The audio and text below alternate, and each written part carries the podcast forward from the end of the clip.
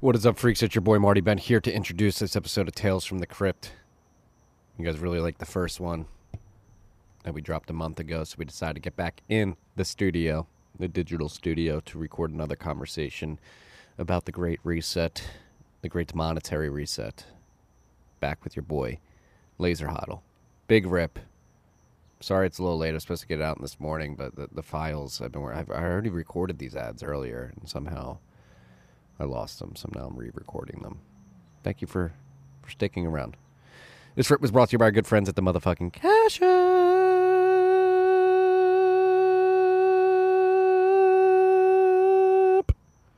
Cash App's helping you stack sats, send sats, receive sats, and sell sats if you so please. We're saying sats, sats, sats, sats, sats because sats are the standard. You don't have to buy a whole Bitcoin. You don't have to buy a fraction of a Bitcoin. You can stack whole sats instead. Cash App makes it very easy. You can buy daily, weekly, bi-weekly, automatically, DCA, set a set amount, and it just you set it and forget it.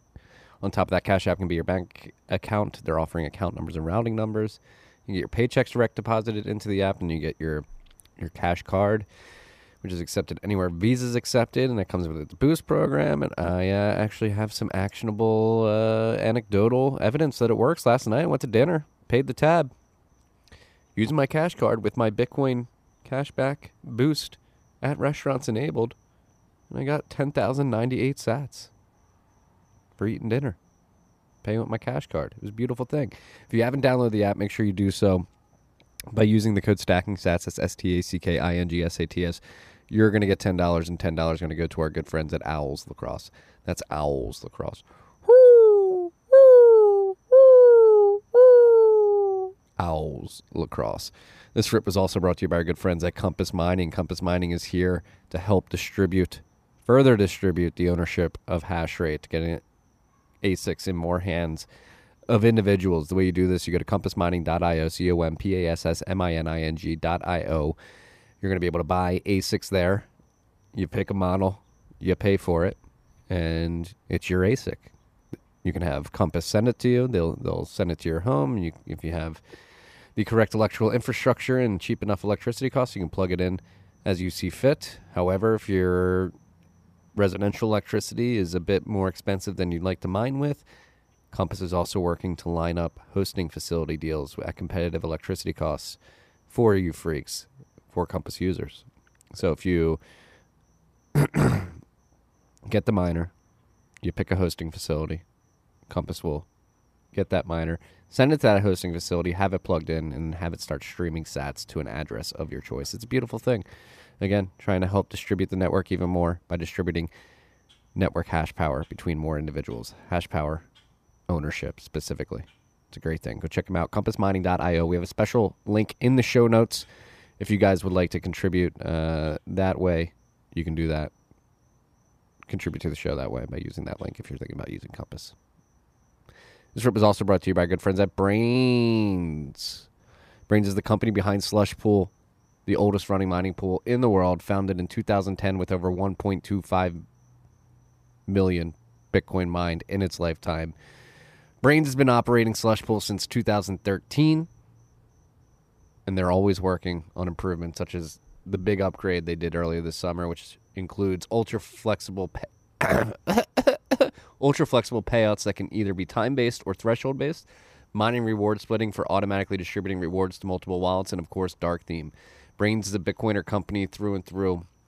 And they're working on some of the most unique and cutting edge projects in the mining industry, including Braiins OS Plus, their auto tuning firmware, and Stratum V2, which is a new mining pool protocol that would help decentralize the mining pool layer a bit more. And they're hiring. This is the uh, upper echelon team to join. Imagine being able to tell your parents, hey, I work at Braiins. We're building some of the coolest shit in the mining industry. Make Papa proud. If you're a Rust developer, systems programmer, or if you have experience with embedded devices, there may be a place for you to join the team at Braiins. Check out braiins.com, B R A I I N S.com slash careers to see open options and submit an application. As for the big question, when WhatsMiner, the answer is still soon, TM, but the team is making steady progress and the Braiins OS Plus firmware is running smoothly on some machines in the Braiins offices. We have confirmation that it's on some machines on WhatsMiners. This is beautiful. Meanwhile, Jan, who was on TFTC episode 73 with Pavel. If you guys want to go check that out, uh, the Braiins co-founder, co-founders. Uh, Jan has been grinding away at adding support for the Antminer S19 generation, and that is progressing very well. They have uh, some machines in private testing, which is, I imagine, a stage above where uh, for a stage further along than the WhatsMiner. That means at least some models from the S19 generation will be supported before WhatsMiners, but no exact ETA on a public release is being provided at this moment. Currently supported devices are the Antminer S9, S9i, S9J, as well as the S17, S17 Plus, S17 Pro, T17, T17 Plus, and the ones added this summer, the S17e and T17e. PSA: If you're using Braiins OS Plus firmware, you do not have to point your hash at Slushpool. You can point your hash anywhere you want. There's a misconception that if you download the Braiins OS Plus firmware, it is only compatible with Slushpool. This is not the case. You can point at any pool that you would like. However, if you do put point your hash at Slushpool while using the Braiins OS Plus firmware, you're going to get 0% pool fees. Nice little dig there. If you want to get unique insights on on the Bitcoin mining industry, along with updates on the Braiins OS Plus firmware, Stratum V2, and other Braiins projects. Check out Braiins blog at braiins.com slash blog and follow the lesser known Braiins underscore systems Twitter account where the incredible team from Braiins is posting deep dive threads on various mining topics. Go check them out and enjoy rip number two with Laser Hodl. It's not going to be the last rip either. We, we certainly have at least one more to record, which I'm excited for. And I think you guys are excited for this episode. So go enjoy it. Take care.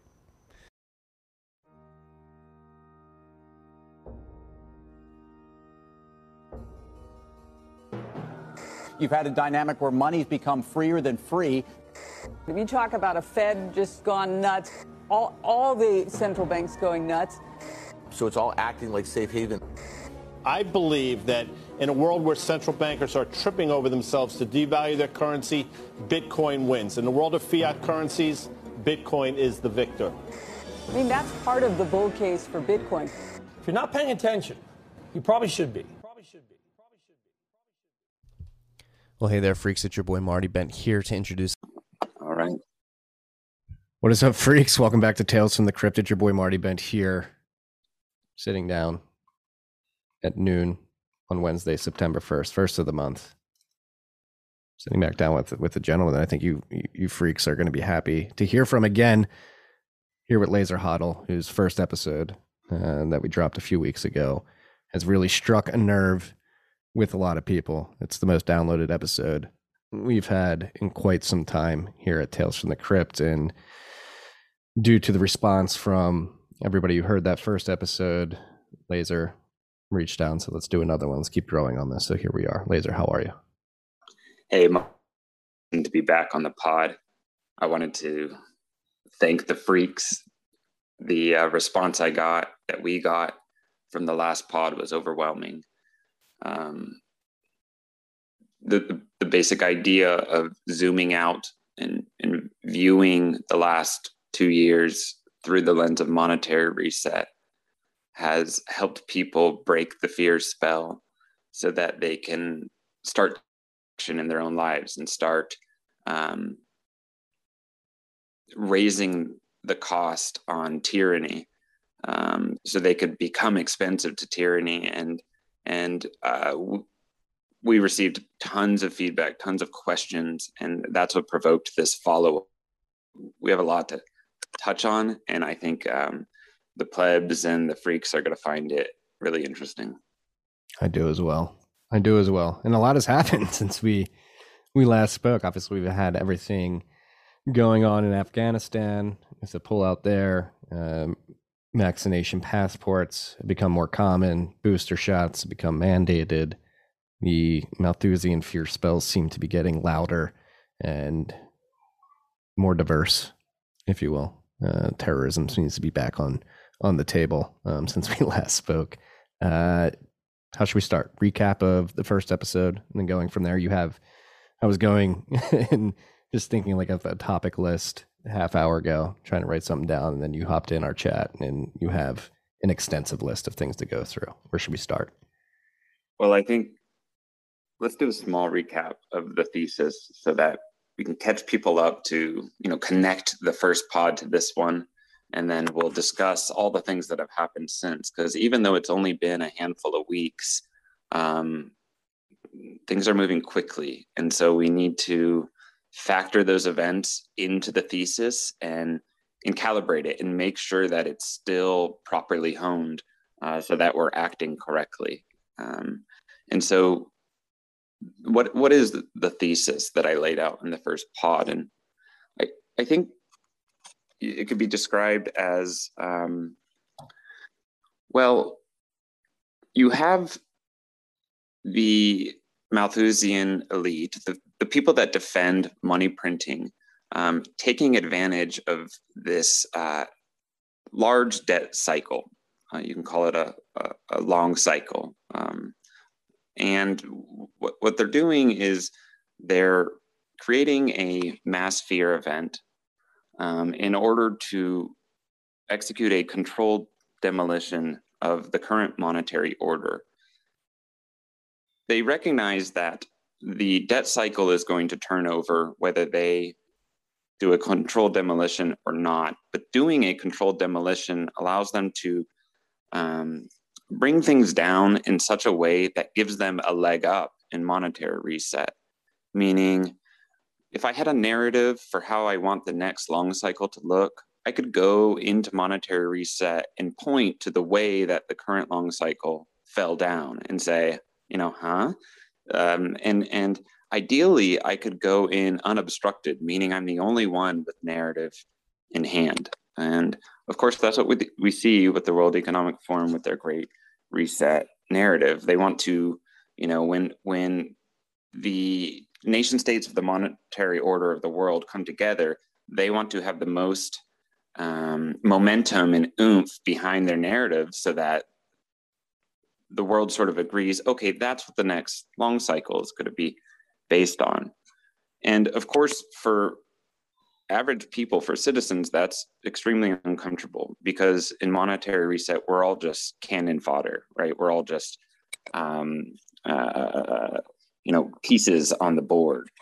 Um, and, and, so that's kind of how I laid it out before. And, and you know, we ended on tying in the piece from China, which is to say, a lot of the Great Reset seems to be inspired. You know, it's not science fiction per se. Most of it is inspired, but what about uh, the the shape of um, the authoritarianism in China uh, today, right? So China is a um, it it from from the citizen's point of view, it's kind of a social scoring communism so in the in the front end, it's it's a social scoring communism, which is to say, the law is kind of um, your social score, and that's kind of your god too. Um, and in the back end, it's kind of a um, high tech fascism. Mm, what I mean by that is that the government's partnered with these various barons of industry, these these uh, companies, in order to um, uh, drive and instrument um, the the panopticon. And so that was the basic thesis. It, it was that okay, it looks a lot like the governments of the West have joined arms to import the flavor of authoritarianism that China has to the rest of the West, um, using COVID as a um, a conduit, um, garbing it in um, uh, social justice, right? So it's it's it's it's a feel good version of of China's panoptic totalitarianism, and of course, COVID is really critical because um, as the ABCs learned, trauma is the master key. If you want to change society, you need a trauma event that will trigger society to huddle um, under authority, huddle under the state, and wait for directions. And so, trauma is acting as the master key in this critical moment as the debt cycle is turning over. And then, of course, monetary reset is, is the door that they're unlocking. Um, and so, it was a a mammoth of a pod, but that's where we ended. And many things to touch on here, but I think uh, with that lens, again, it was a new lens for me to zoom out. And obviously, the conversations leading up to the recording of that podcast was like, hey, Marty, like, stop focusing on ESG, zoom out, look at the broader picture. And since then, viewing everything that's happened through that lens has been extremely helpful. I mean, just what was it earlier this week, last week, Justin Trudeau coming and saying, we're going to respond, we're going to use the COVID response that we've employed here in Canada over the last 18 months and apply that to the climate crisis too. Which right. is like, yeah. Which yeah. Is, everything we learned in COVID, we're going to use uh, for climate, right? So that, and, and you could translate that. The fear spell for COVID was so potent and so um, useful in alleviating us of societal norms that we're going to use a similar fear spell to continue our agenda through climate. Yeah. And, and like having that z- zoomed out view of everything and seeing that now it's it's like you can see through the matrix. It's like, oh my gosh, they are that brash that they would think that people are dumb enough to think that you can apply the like a, virus spreading will come with the same responses that uh, climate change. So it, it, it, literally doesn't make sense when you hear it at face value. Uh, well, it's everywhere too. Um, so in in the U.S. at least, the the CDC was able to declare a rent moratorium, right? And so people cheered that on because, well, great, I don't have to pay rent. And the question is, is do they even have the authority to do that? And well, the courts didn't seem to. Um, so far, they've allowed it to continue, and what's funny is now that they've done that is the, the new thing is the CDC is starting to weigh in on gun violence to say, oh, there's a gun epidemic. There's there's um, so you can see a a theme, which is to say, it was so useful to use COVID as a fear spell. We're going to apply the same formula, the same language, even to the next um, uh, uh, pillar on the agenda. And and so Trudeau saying climate the CDC saying gun violence. You start to get a picture of where this is going. Um, speaking on gun violence, um, you know, there, there's also we we can't really go forward without talking about Afghanistan too much because there seems to be a very um, clever sleight of hand going on with narrative, which is to you know say that um, well, to put it as frankly as I can, the source of, you know, there's a commonality between anti maskers and a commonality between um, gun violence and a commonality between people who aren't willing to go along with these Malthusian uh, fear spells, and that is uh, they're all white according to this narrative. And of course, this is really concerning. It's if you zoom out even a little, what you can see is the security state seems to be wrapping up in Afghanistan and moving on to a new war. And that looks a little like a war on conservatives, but the proxy is just white people because it's very easy villain to create. Um, and so we're seeing now CDC saying, "Oh, it's a gun epidemic," and this is the the uh, agency that was able to make um, you know fiat rule during the pandemic in regards to, to rent. So um, that's concerning. You see the um, ATF hire from the Biden admin is very concerning. Um, you see the narrative being pumped by ABC saying, um, uh, you know, be on the lookout for people who think that the election was stolen or, or, or this this demonization of all the characteristics of conservatives and and then the proxy as let's just make this a white people thing um, so you know the, the fear spell, spell is seems to be evolving graduating moving forward to the next chapter and um, it's very vivid and apparent if you follow um, the narratives being uh, espoused by the Malthusian wizards themselves.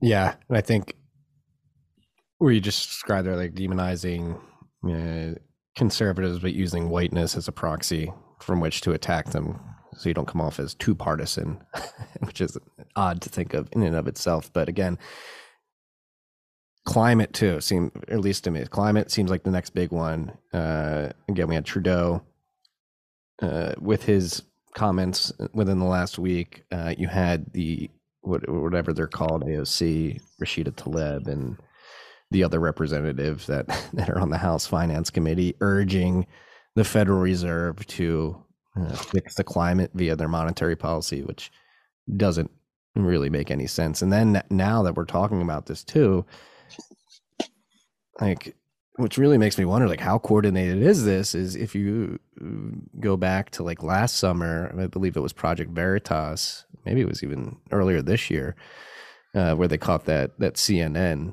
um, producer who said yeah we're going to go from trump and the election and covid to, to climate next. Climate is the next the next focus of, of what we're going to lean into. Um, what yeah. Are, what are your thoughts on that like the posturing from these different entities? Well, I mean, a lot hinges on who exactly, you know, where the what is the source of the narrative industrial complex? And and for me my best guess is that narrative industrial complex and the abcs are intrinsically linked and that they both are servants to those who defend uh, the Cantillon effect, who defend printing, uh, who reset money printing. So, you know, a very potent signal for this is why do all the nations of the West seem to be uh, colluding in um, executing the Great Reset together? Um, and to me, that just is a strong signal that indicates there's a center there is a they, um, or at least such strong incentives at the, you know gushing forward from the fountain of the Cantillon effect that it creates this concert of what appears to be collusion, and so narratives fit together really well in that they ensure the people that the people that would prevent the Great Reset from moving forward are made the enemy. Um, in the eyes of the you know society in the eyes of, of of the common person who's not really aware of what's going on. They're kind of in this hailstorm of of trauma right? And so i think that's the the goal is to ensure that that person you know the the the the soon to be serf that that person knows who the enemy is and who to not imitate and who to avoid and and if the time comes who to you know turn you know uh, look the other way if they are um, made political uh, collateral damage yeah so sort of just conditioning people to recognize the other which they're uh, expected to attack uh, as we transition to this monetary reset? I think so. I mean, and not to you know this this the would be serf is not is having a rough time too because since we talked last time, um, Israel uh, updated their Green Pass program, and what they're saying is is that okay, you know, you got your vaccine and you got your your second vaccine and we're the most vaccinated country in the world and you got your green pass that means that we gave you your rights back in this limited form where you can travel you know you can leave your house and you can go shopping um, but now they're saying that uh, after six months that green pass expires and so you need to get a booster which is to say you know they are now on a permanent booster train and they need to take boosters every six months in order to keep their rights. And who knows if that goes to four months, right? So it's already been dropped to five, hasn't it? In some recommendations. And I've heard speculation that the the target is four times a year uh, is what they want. Huh.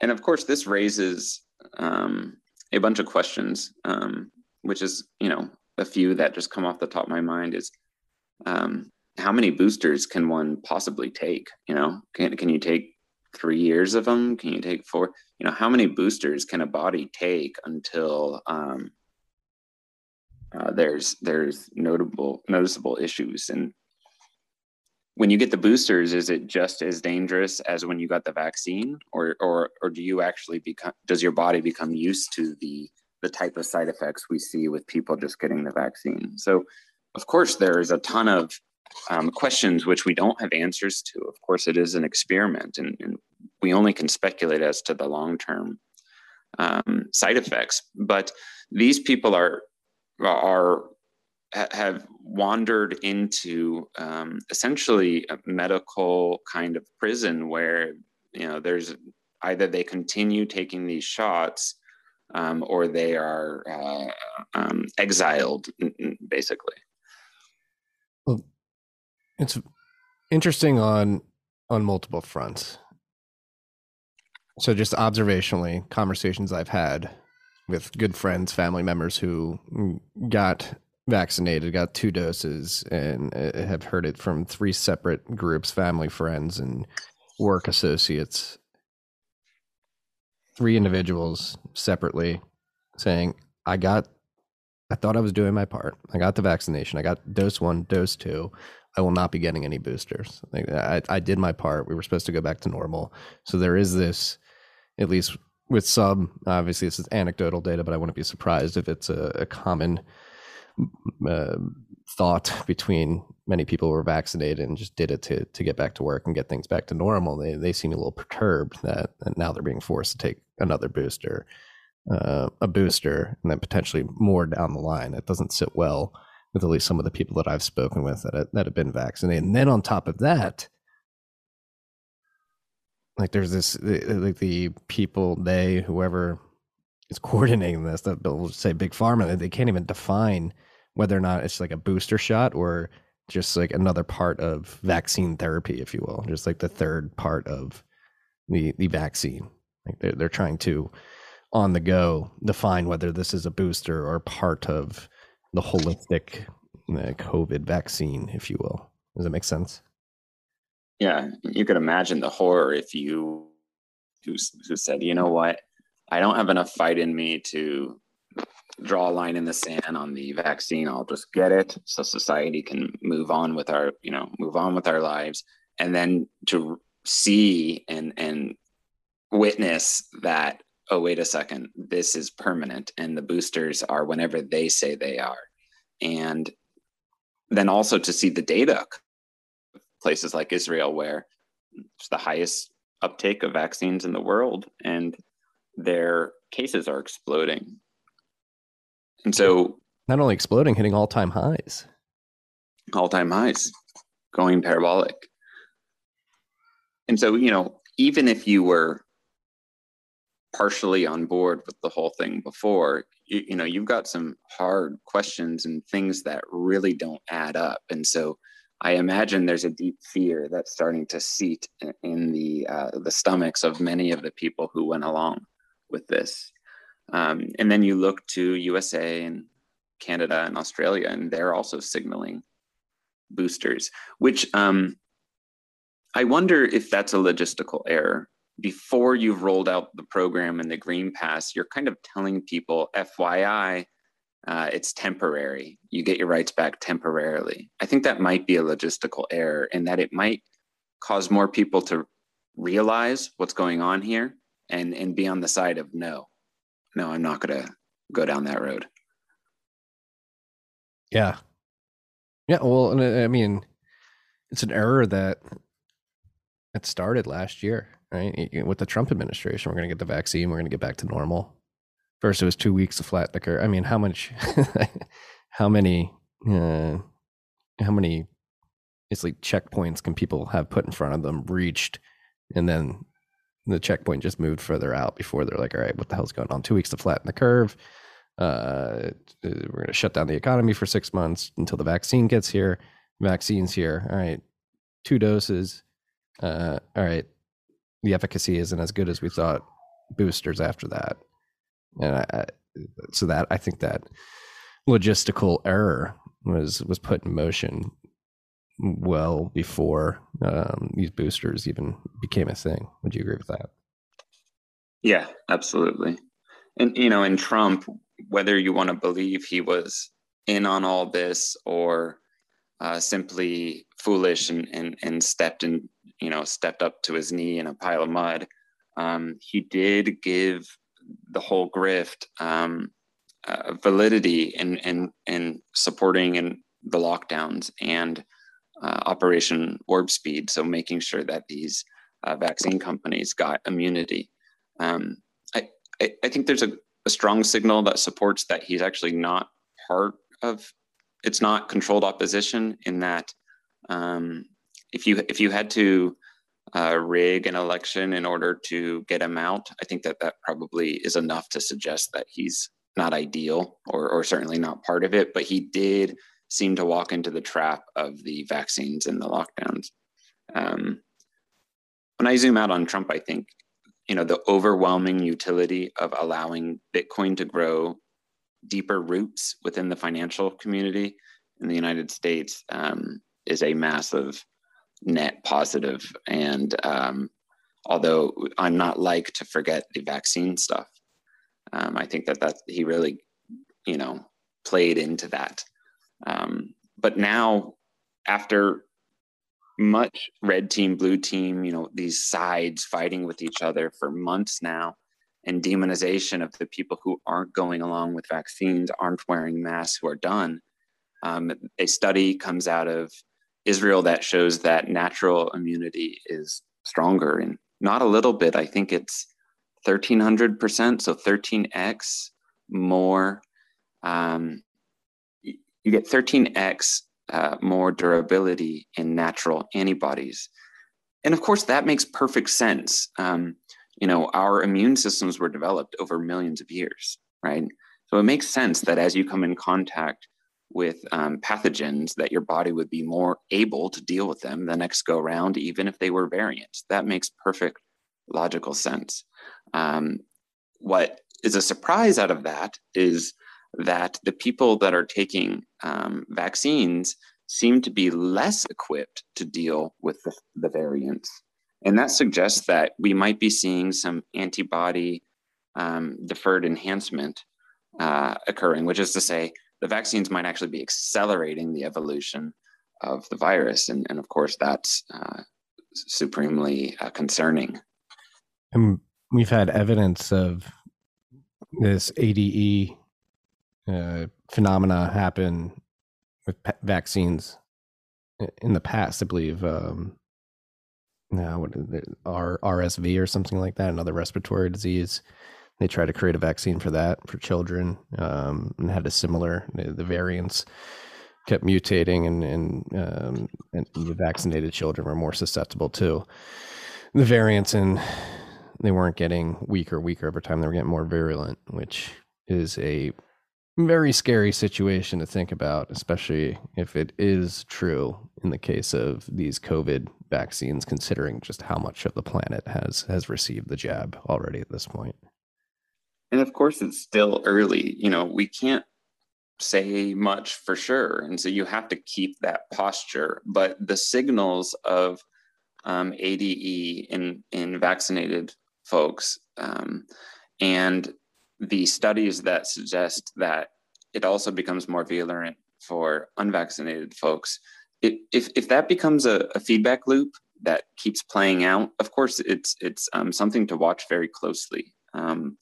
Uh, but if but if you zoom out and you just take these signals in whole and you say, okay, um, the the green pass countries that are um, signaling that boosters are going to be required, regardless of the data that suggests that natural immunity is completely sufficient.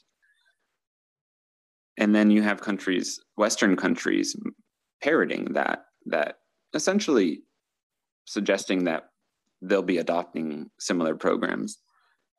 I think that that might backfire and that it might actually wake people up a little bit more.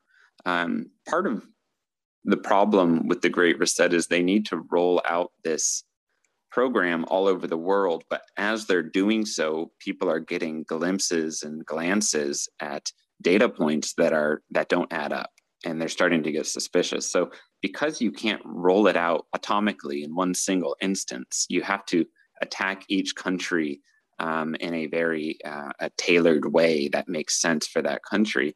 That means that the, these are happening at different points in different countries, and so as long as you're awake, you're paying attention, you can see uh, where they're making mistakes. You can see where there are problems, and you can see that they don't like people pointing this out too. I mean, just this week we had Alex Berenson taken off of Twitter for for highlighting what's going on in Israel, um, particularly around the potential for ADE uh, of vaccinated individuals and and the superiority of natural immunity. Um, it's they're, I mean, who's ever in control of Twitter doesn't want that information getting out there. Yeah, absolutely. The censorship is getting turned up. Um, the truth is getting harder to grasp at. Um, but the censorship in itself is a useful signal, and you can keep an eye on it and understand um, how right people were. Um, so, if people sounding the alarm on various things about COVID are being silenced, well, that's a fairly good signal that they were over target. Um, and I think that that is probably net positive um, because it helps more people who are on the fence, who have a, a, kind of worried feeling in their stomach. They're not, they're questioning things. It helps them realize uh, how deep this goes. Yeah. And then on top of that, um, it helps force people to do some of the things that you've been preaching, which is basically unplug and uh, make yourself sovereign from the system, uh, these systems. And one way one system to make yourself more sovereign from is these information uh, communication systems, Twitter being one of them. So now that you force Alex Berenson off, uh, and now he can only post content at Substack, which right now is posturing to respect free speech. Uh, it forces people to go consume content there. Uh, and now that they're implementing Bitcoin payments on Substack as well, but eventually that'll get pushed to. Uh, I think Substack will censor and it'll just force individuals like Alex Berenson to go to a stack that isn't Substack and OpenNode, but maybe Ghost uh, .org as a CMS that you can that you can uh, host for yourself plus BTC Pay server. So like they're uh, people want this information so much that they're willing to follow it. I know I've been reading and contributing to Alex's Substack since he got kicked off Twitter. Um, and, and then there, again, there's a lot of missteps from the individuals putting out these Malthusian fear spells because uh, they're essentially forcing people into uh, tech that that will allow us to coordinate even uh, even better um, once things do really get hairy. Yeah, it's almost like they're they're getting ahead of themselves in terms of being um, elated with their own that they're committing tyranny that they don't actually have the lever for yet. And so what that's doing is it's it's forcing um, the signal, which the signal, and especially in the context of the internet, um, the signal will find. And so if you say, okay, well, you can't do this on Twitter, well, you're going to end up on Substack. And if you go wring the founders of Substack's neck, okay, well, you can't do this on Substack, then they're going to end up self-hosting. And if you go to the uh, the uh, uh, the consortium on DNS and you say, okay, well, we need the ability to turn off domains, well, then you're going to end up with a decentralized uh, name server, and et cetera, et cetera. You only serve to create an unstoppable internet for each choke point you go censor. Um, and so, so long as there is adamant reporters and technologists who uh, will not allow the signal to be squashed, then uh, what will emerge from that is an unstoppable uh, internet. In the same way that we have unstoppable money with Bitcoin, you could imagine other parts of society um, uh, being engineered such that there is no choke point, there is no central point of failure. Um, part of what I think is happening with Twitter, and, and I know this from working in Silicon Valley, working in big tech for a decade plus, is that um, so Jack may be freedom minded. He might actually believe in, in the idea of an uncensorable uh, social platform like Twitter. But in the same way that Bitcoin space has an immune reaction to scam artists who try and take advantage of politeness. You know, Bitcoin, the Bitcoin space has toxic maximalism, which is essentially toxicity to uh, con artists, right? Like reject the the the ploy of using politeness and just completely um, evict the actor. Um, well, in the same way the Bitcoin space has that, Silicon Valley has the inverse of that, which is a sort of safe space maximalism. And so, Jack, if he's freedom minded, he's surrounded by safe space maximalists.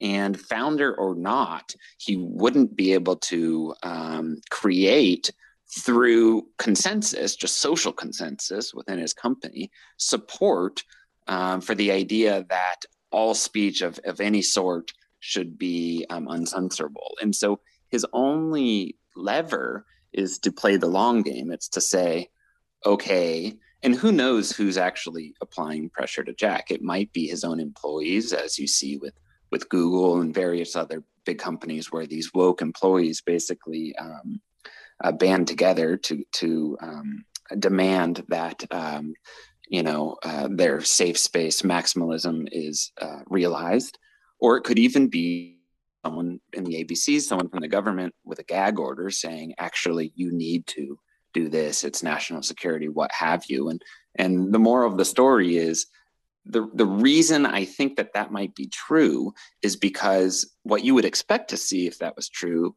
would be Jack basically playing along, going along with it, and then reacting to it in a way that created an architecture that had no choke point, that had no person to um, to uh, apply pressure to, and I think that might be what we're seeing with Jack. I think we're seeing this. Is it sky blue? Blue sky. Um, yeah. Blue sky. There you go. So I think we might be seeing him saying, "Well, look, there's nothing wrong with me funding an engineering initiative that took the most critical part of Twitter, the data, and put it out of our own hands and you know give users the inverse if they want to create their own safe space then give them filters and controls they can make their own safe space but they can't um, they can't submit others to their safe space and that's exactly his vision with with blue sky um, so so uh, i think that that viewpoint is a very that, that kind of approach is very salient it's very good. You could imagine using that in all contexts in in social media. But um, you know, the the thing I, I I mean to point out here is that Jack might actually be freedom minded. These companies might be freedom minded, but that doesn't change if you have ABCs knocking on your door with court orders. And it doesn't change if your own employees are not freedom maximalists. They might be safe space maximalists and they might be you know, around you with pitchforks every day, threatening to walk out. Um, and so, really, if we're at this point in history where we're choosing either permanent, you know, kind of safe space uh, uh, uh imprisonment versus uh, the signal finding a way, I think all these efforts will serve to create a path for the signal to get out. And I think that means decentralization. And so the example of Twitter, I think that implies applies everywhere. So long as there's people that care to guard the signal and ensure there's a way, safe harbor for ideas, then you will have this technology um, emerge. And it's up to us to self select, to vote with our feet digitally and say, you know what? I'm going to use, uh, I'm going to opt out of the, the safe space maximalism and, and move towards freedom maximalism. Yeah. No, I agree. I, I, think the description of of Jack being a freedom lover and signaling that via not only Blue Sky, but what he's trying to do with Bitcoin and Square Crypto. And I think he has more control over Square than he does Twitter at this point, and uh, tries to espouse his his his penchant for to, to actually want freedom at the end of the day via these these products, whether it be the funding of the open source Bitcoin hardware wallet, the open source DeFi platform they're looking to build, the funding of open source devs, um, and then spinning up Blue Sky as well. Think that's signaling. I think if you understand the history of Twitter, particularly how activist investors really control that board and have controlled the company for some time now, I think he uses those mechanisms to signal like, "Hey, I get, I get why everybody's pissed at me." And I, I mean, obviously, disclaimer: Square's a sponsor of the podcast, and um, have had Jack on. Uh, I've talked to Jack in the past, but like I, I think, even with all that being said, like objectively looking at this personally, separating myself from those relationships, like I think what you just described is probably true. Yeah, I mean, look, I I like Jack. We worked in the same town in the same industry, and and but I I have plenty of of issues with with Jack and Twitter and Square. Um, but I, I recognize the environment. It, it's it's not it's not merely enough. It's to bring your ideal ideology in battle with um, a majority that it has opposite shaped ideology. Um, it's better to be um, cunning. It's better to think long term and say, okay, well, how you know how could I place the how could I place us outside of both of our hands, where no none of us can control it, but still give the user control? I I, I respect that, and so. Um,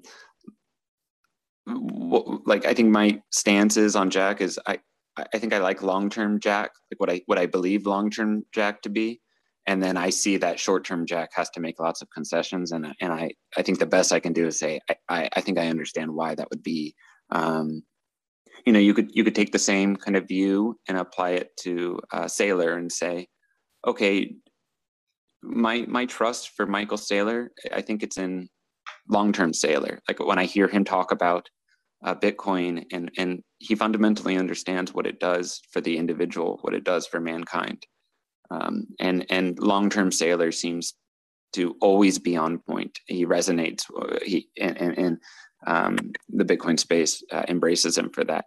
Short term Saylor is mired in situation, like we all are. He's surrounded by not freedom maximalists. He's surrounded by people that um, that uh, you know maybe they're safe space maximalists. Maybe they're at least they're they're connected to government in such um, uh, a, a, partnership that you know whether they want to or not, they're being um, uh, steered into the Great Reset. And I say things like you know like like BlackRock, right? Larry Fink certainly. Um, and, and BlackRock acts on behalf of the Federal Reserve, making purchases with the money purchasing um, uh, real estate. You might, you know, one could look at that and and, and argue that they're nationalizing housing, making everything government housing. They're doing that at the behest of the Federal Reserve. They're not acting alone.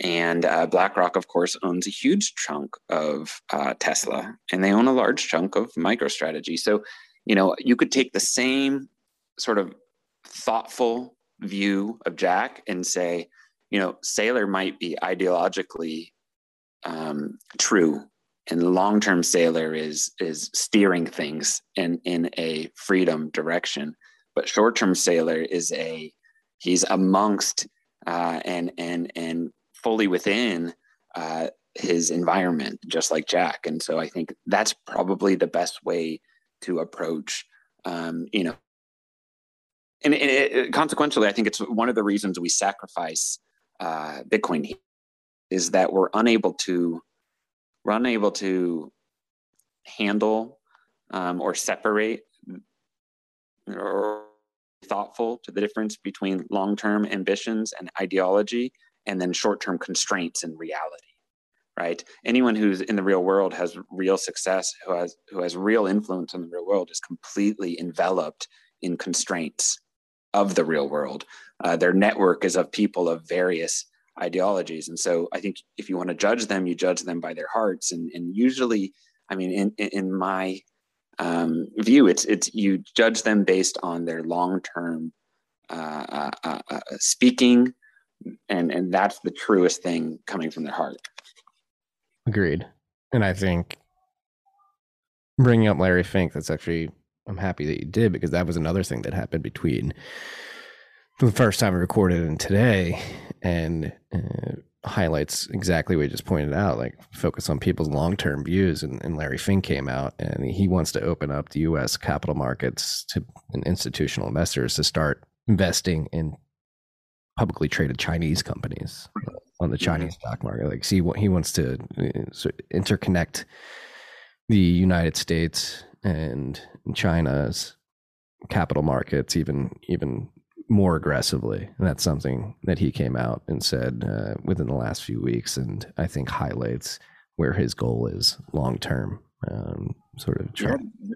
yeah, Larry Fink part of the World Economic Forum, so he attends and has gone through the thought exercises and the brainstorming and the practices for the fourth industrial revolution, which is essentially what the Great Reset tries to unlock and it's it's very much a safe space maximalism society. And and he's on record uh, video even saying that um, big monies uh, large corporations are not fan- they don't want free markets. They want uh, they, they, they want totalitarianism. They want order as provided by the government financial order and um, so yeah this it starts to give you a sense of what he's after what what his long-term thinking is. And so um, of course that makes people question because okay if blackrock uh, you know has big chunks of of uh, tesla does that describe a little bit of what we see with how elon has acted right? Is is fink in the boardroom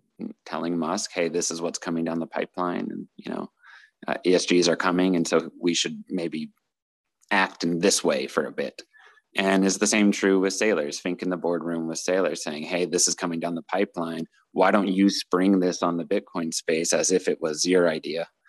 Um, it's hard to say what I, all I can do is, is judge intent by long-term thinking, long-term speaking, and, and place their hearts um, based on that. And, and so um, it might, in my mind, you have like a, a jack and a Saylor are both pure long-term thinking. They're they're truth minded they're freedom minded and that that was my read. But they're in a real you know in, in an environment in a community in an industry um, of a majority um, of, of, people who are you know it might be tongue in cheek to say their their status um, but they're they're very state minded they they enjoy the structure that the state gives them and and the um, uh, the privilege the state sort of awards them. And and and they certainly uh, buy into kind of the safe space maximalism that it's it's no we don't want dangerous freedom. We want safe uh, safe uh, structure right?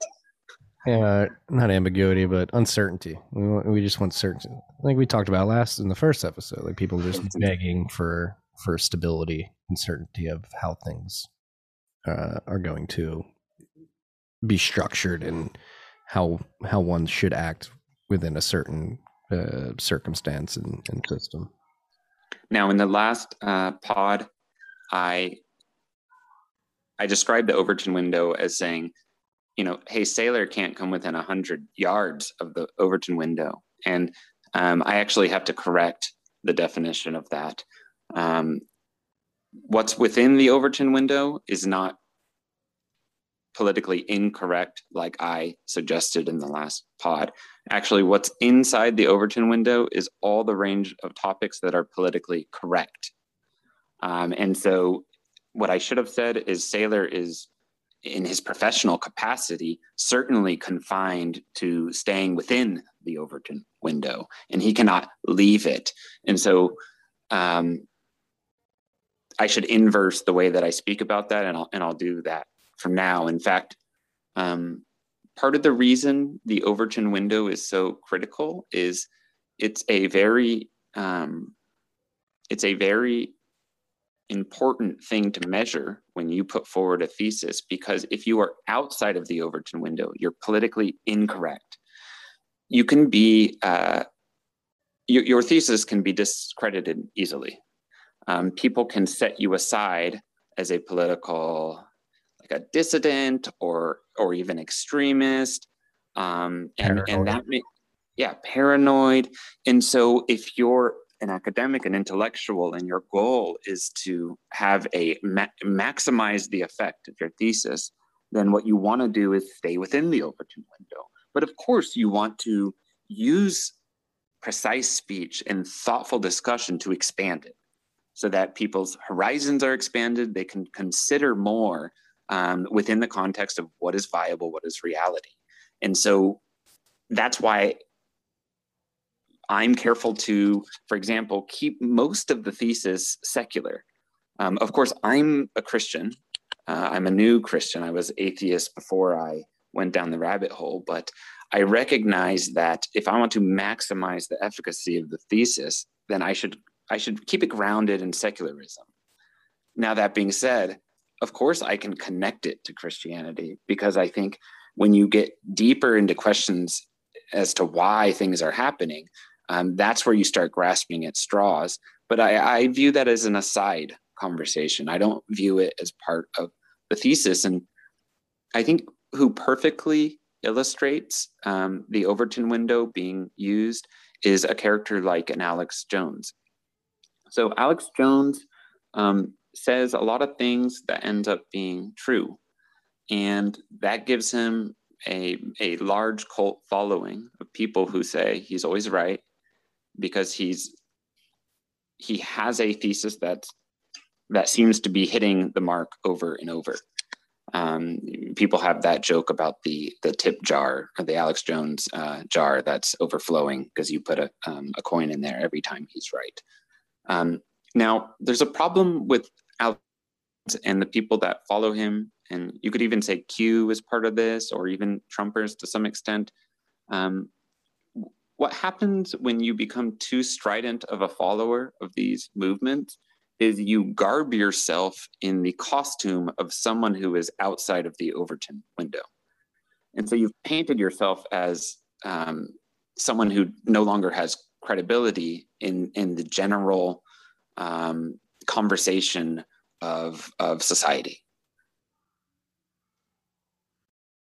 Yeah, no, I, I think I mean, I experienced this myself uh, last week on the way to the airport and got an Uber ride. Um, and the driver, a funny man from Delco, right outside of Philadelphia, he had to be in his late 50s, early 60s, around retirement age. And he was trying to quote unquote awaken me, uh, making me aware of all the, the Q theories and stuff like that, which I've obviously. Uh, uh, following the topics that I do and and trying to stay on top of all the narratives that are going around. Obviously, know what's going on, um, or at least understand part of the um, uh, themes of the Q movement and what some of the uh, promises of that movement are. And just hearing, I played dumb during the whole ride. It was an hour. 20 minute ride to the airport and it was literally him just trying to quote unquote awaken me and just listening to it was like you're directionally right, but you sound crazy. He was like, in three weeks, the internet's going to be shut off. Uh, the power grids are going to go down, and then they're going to go off for 48 hours. They're going to turn back on. We're going to have these Tesla coils and, and a new like 5G internet, uh, that new or that gold back currency too. I was like, oh my gosh, dude, like uh, that pushing people that far away from the Overton window, it's right. dilutes like you like exactly what you're trying to explain it is much more effective to play within the Overton window and just be very uh, careful and succinct with with what you point out. Well, and and not to say that those those views, those theses don't have merit. In fact, the reason that they're attractive and alluring is that um, there's they're based on hordes of truth and they have t- and tons of merit and and the thesis in many respects not all and there's some in glaring uh, outside uh, out, outside points but in many respects they're grounded in merit and and so you, you could zoom out and say, well, could, could those actually be um, used to get folks to opt out of any political discourse themselves or to self identify as someone that we need to um, uh, uh, uh, discredit or target or um, uh, persecute. And, and, you know, I've heard views that an Alex Jones or a Q is, is essentially feed, feed an audience enough truth and hope, but then push them outside the Overton window, slow roll them so that they spread their fear and anger over a long period of time, they expend it. Um, and obviously, I can't say. Um, what, what I will say is that they tend to make strong ties into theism, um, which has a way of taking advantage of people's um, uh, intellectual faculties because it, it, it starts making them think in certainties and in very um, hot emotions, um, and and it, it it helps them remove themselves from their own rational mind, and and so I I think you know I I could see how. Um, identifying or, or roping people in really does work to disenfranchise any credibility um, and at the same time um, you know if you're telling a lot of truths you're you're also making those true you're pushing those truths outside the overton window as well right? Because now if you um, say something that was brought up in one of those theses well that's already been radicalized right? So uh, how could we discuss that now right? Yeah yeah it's uh, it's like death by a thousand cuts to an extent, right? You just demoralization. Now, for me, what's more important than what they're saying, because I think they're saying interesting things, is what they're not saying.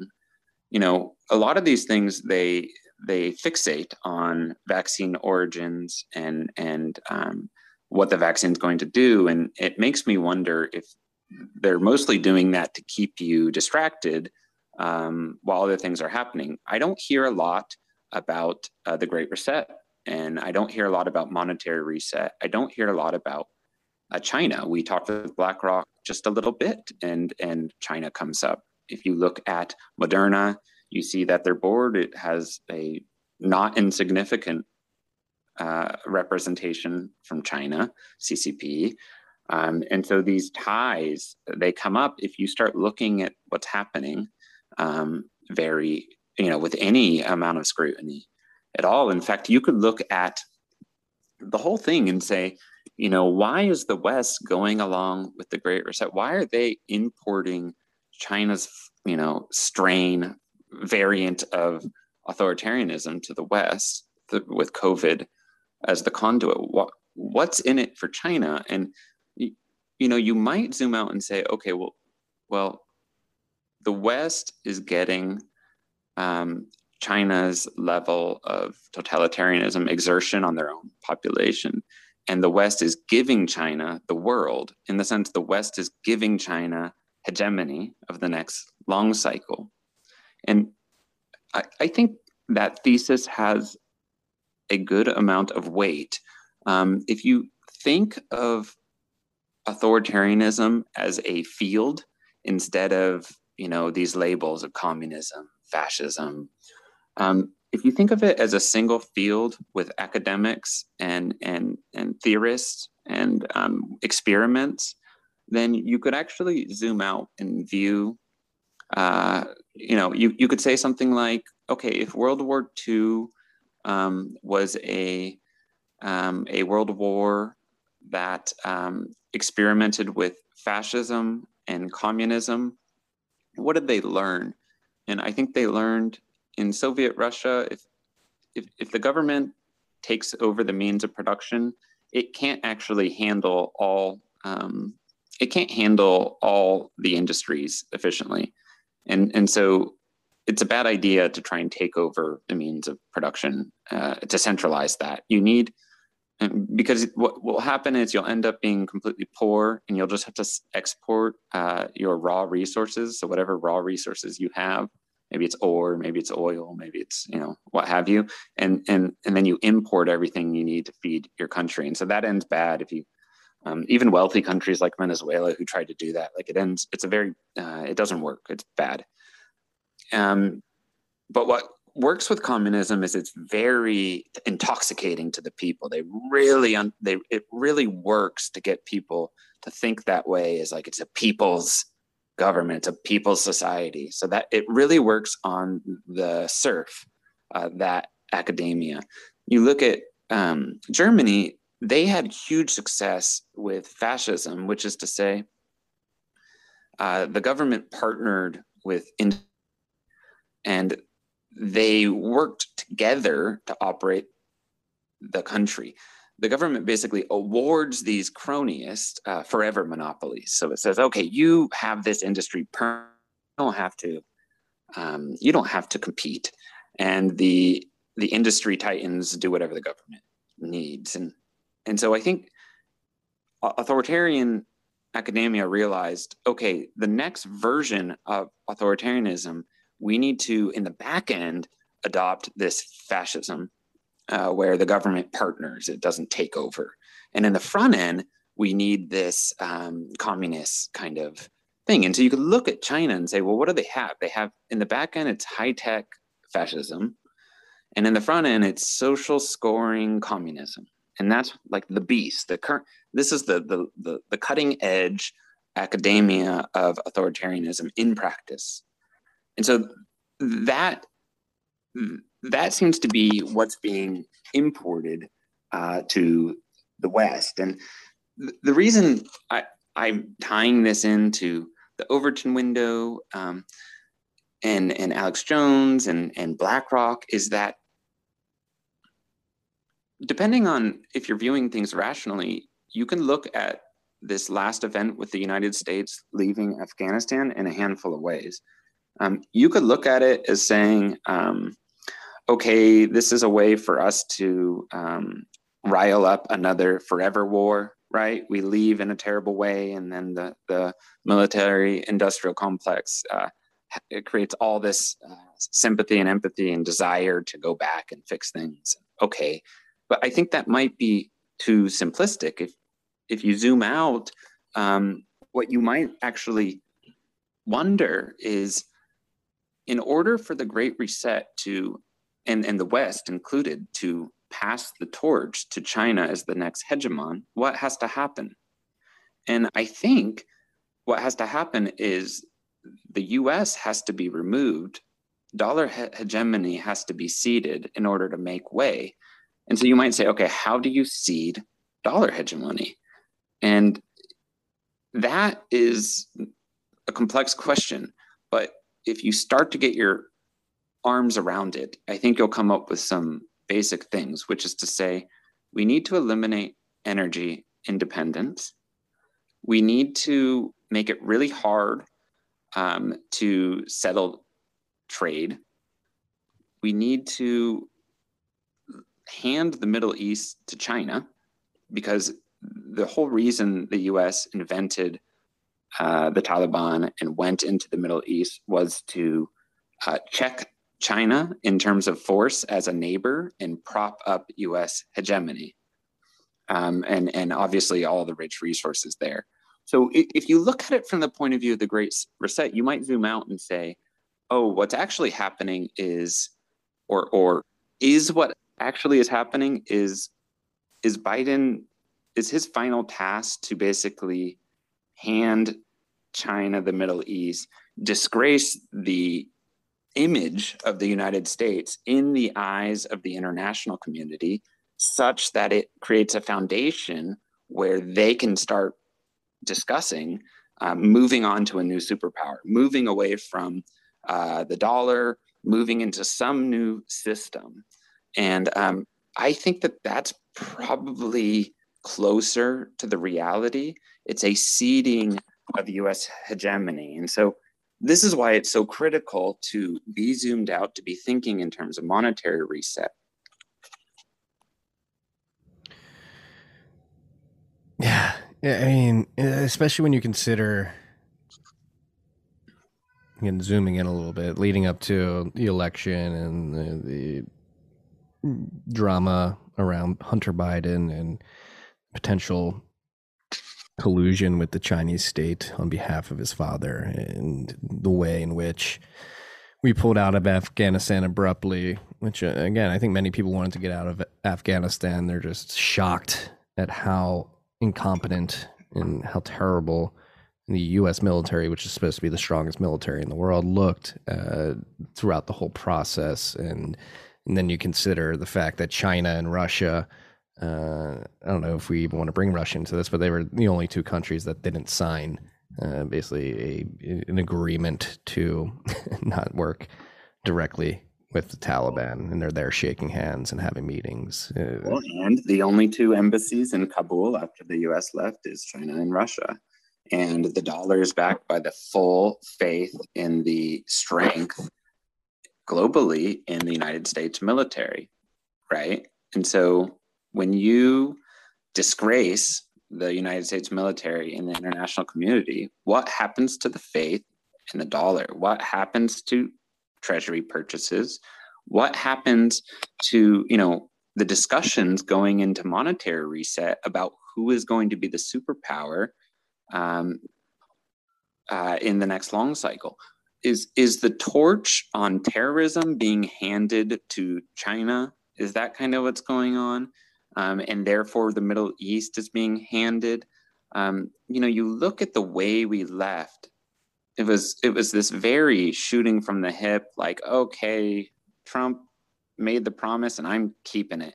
But but certainly, um, if the goal was to disgrace the U.S., well then mission accomplished. In so many ways, was it sloppy and on purpose and intentional? This abandonment, um, and now, you know, for me, the strongest signal is um, you can look at the narratives coming out of the Malthusian um, wizards, and you could see that um, they're all beating the drum of what a disgrace this is uh, for the United States, right? Oh, this completely decimates the reputation of the US. And so that's coming out of all the globalist NGOs, the globalist um, uh, news uh, media. It's coming out of the progressives certainly on the left but but shocker it's coming from republicans too. They're all chiming this they're all singing the same song. And so when that happens they all want us to believe that what this was was uh, a gaffe a just misstep and uh, they all want us to feel that shame of that oh i guess we're not the superpower anymore. And that sets you up so that the next conversation of okay, we're going to pivot into uh, maybe the IMF and some new structure, new bucket that they're setting up, in the world um, order will be, um, it, you know, may, maybe central uh, bank digital currencies will be backed by SDRs, which are themselves a bucket of, of, of these things, and and that starts to describe, paint a picture of the actual um, mechanism of reset because it always is different you know, it's not always Bretton Woods where it's just people they meet and they negotiate and okay, here's here, here's the shape of it. Um, you know, it might be that there's a couple pillars, there's a couple tools that they use to um, rotate the world off of the old monetary order and into the new monetary order. Um, I know that uh, the IMF members voted that the IMF no longer is constrained in their printing of SDRs. So they're able to essentially print the currencies of their members um, at will now. And so you see kind of the center of gravity for money printing leaving the dollar and moving towards the IMF already. I know that they're using vaccines as a proxy for getting uh, SDR on the balance sheets of member countries. So you can say, hey, we need vaccines, give us a bunch of these SDRs, and then I can convert them to any currency of a member country, which uh, eliminates the, uh, the US um, uh, currency exchange uh, system and replaces it with the IMF system. Um, I think there's one more piece missing. There needs to be some facility that allows uh, the euro dollar to be phased out, um, to, to swap out um, US debt for um, some IMF based um, uh, element. And so I'm on the lookout for that. But I, but I'm starting to think these are the three uh, pieces, the three tools that'll be used to transition uh, countries away from the dollar and into the uh, uh into a global, uh, a new sort of central global monetary system.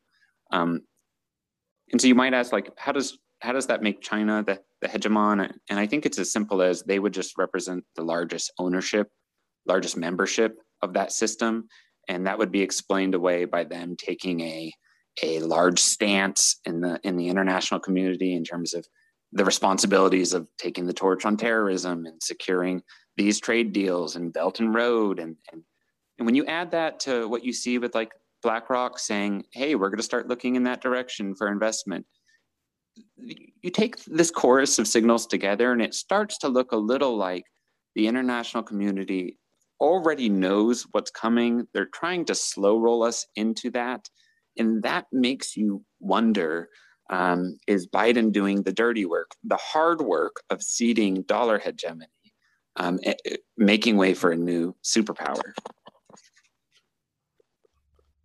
I mean, it seems pretty obvious to me, at least. Like it's hard to believe, particularly with Afghanistan, that we're that incompetent, right? And this is something I said yesterday on the show, and you've alluded to too. Like the, the monetary debasement, particularly hyper hyperinflationary effects, are, are driven two parts. Obviously, one being the actual expansion of the monetary base via the printing of more monetary units, and then two, it's a social aspect to it. Do you have trust in the ability of those individuals in control of the monetary system to, to be able to competently facilitate the the distribution and, and control of of that monetary system and it, it, seems like last few i mean the last 18 months really with all the printing and then on top of that the the uh, the debacles of the whole covid response the lockdowns and then what's going on in afghanistan um, is leading many people to believe that they are not competent or able to run this monetary system. And it does seem very well coordinated to uh, an extent if you're paying attention to everything you just mentioned. Um, China replaced yeah. the US in the Middle East, Larry Fink posturing like we're going to begin investing more heavily in China and, and other things. But that, what I am curious is like even with like the Belt and Road, like uh, there's a lot of people who report back from what's going on in Africa specifically, and like China, obviously, Belt and Road is just injecting numerous uh, immense amounts of capital into developing nations and, and attempting to build out infrastructure for them to uh, basically carry favor um, and and control. Um, but there's they're not good at what they're trying to do, particularly from like an infrastructure perspective. Like they don't actually build good things, and like does that sloppiness also help the fight that we're fighting, which is trying to point individuals towards a more sovereign way of living in the digital age? Well, yeah, I agree. They're not they're not very good. And I think that might be where the West comes in. I think the West is like, we can bring that to the table, open these markets to us, and we'll bring, you know, a new internationally minded West uh, that includes friendliness to these countries in a way that, and access to these countries in a way that we haven't happen, had before. Um, so I think that by itself could explain uh, where the productivity is going to come from. Uh,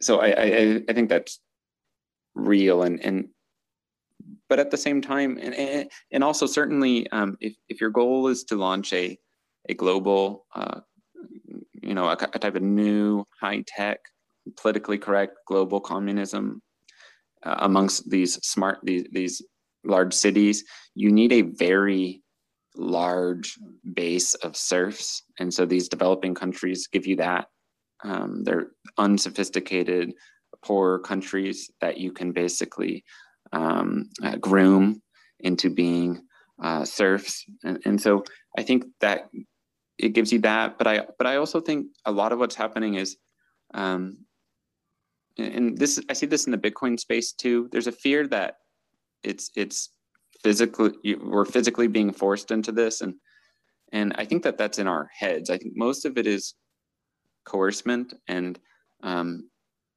you know, even in the World Economic Forum's materials themselves, they recognize that that uh, they're going to have to uh, condition their own serfs to be fearful of the people that didn't go along with all this, who basically left the cities and formed their own self-sufficient societies. And so I think that that's a tell. It's a tell that um, if you opted out at every layer that you're being coerced, you can simply go start the free towns, the free um, villages, the free areas, band together and, and you know start building an unstoppable, peaceful society. Um, and that through that action of, of doing what's best for yourself, um, that a, a decentralized revolution you know, of the type that have nev- has never existed will emerge. It's sort of the slow emergence of a um, society with uh, asynchronous or asymmetric defenses at every critical point. So, in the money, asymmetric defense in the tech, in, in how you communicate with each other. Um, uh, uh so, so I, I think that the sloppiness works in favor of um, intellectual freedom minded capitalists who simply aren't going to be led into serfdom, who will opt out. And because of that, I think you're going to end up with um, brilliant free areas with exciting capitalism and flourishing. And that should also serve to wake up um, uh, people who maybe felt helpless, who are maybe wandering into this thing and, and realized that they actually have more control than they thought they did. Yeah, it's a choice. I mean, you are not being physically coerced; you're being mentally nudged. Right? That that concept of the nudging state just slowly, intellectually pushes you in, in one direction or another, and then you wake up in that that mental prison, which may have also put you in a, a physical open air prison as well. Um, you have to give a yeah, you, you have to give a hat tip to the formula of Malthusian fear spells. I mean, that the efficacy, like they're extremely potent and they work, and, and it's you can use that formula over and over in all these different contexts. And you you might look at like the the Afghanistan thing and say that's a Malthusian fear spell in itself. You you basically can create the fear that the, the U.S. is no longer fit to secure the world, right? Oh, and so, so the old way doesn't work anymore. It's time to come up with a new way. And and and so, what's the new way? Oh, it's these this global coalition of countries, these Great Reset countries, are going to come together to establish a new order, and that's the new way that will restore trust. Right? It'll restore trust, and China will, as the the largest superpower, uh, who's leaning into green, who's leaning into who's uh, you know, negotiating with the Taliban, they will take the torch. And so that's a Malthusian fear spell. Um, you could take COVID and say, okay, so COVID is it's this mass trauma event, and, and we're, we're all terrified, and, and involves all of us. One nation can't solve it. So we all need to come together because the old way doesn't work anymore. A new way has to be established. Um, and that is a global coalition of medical medical cooperation.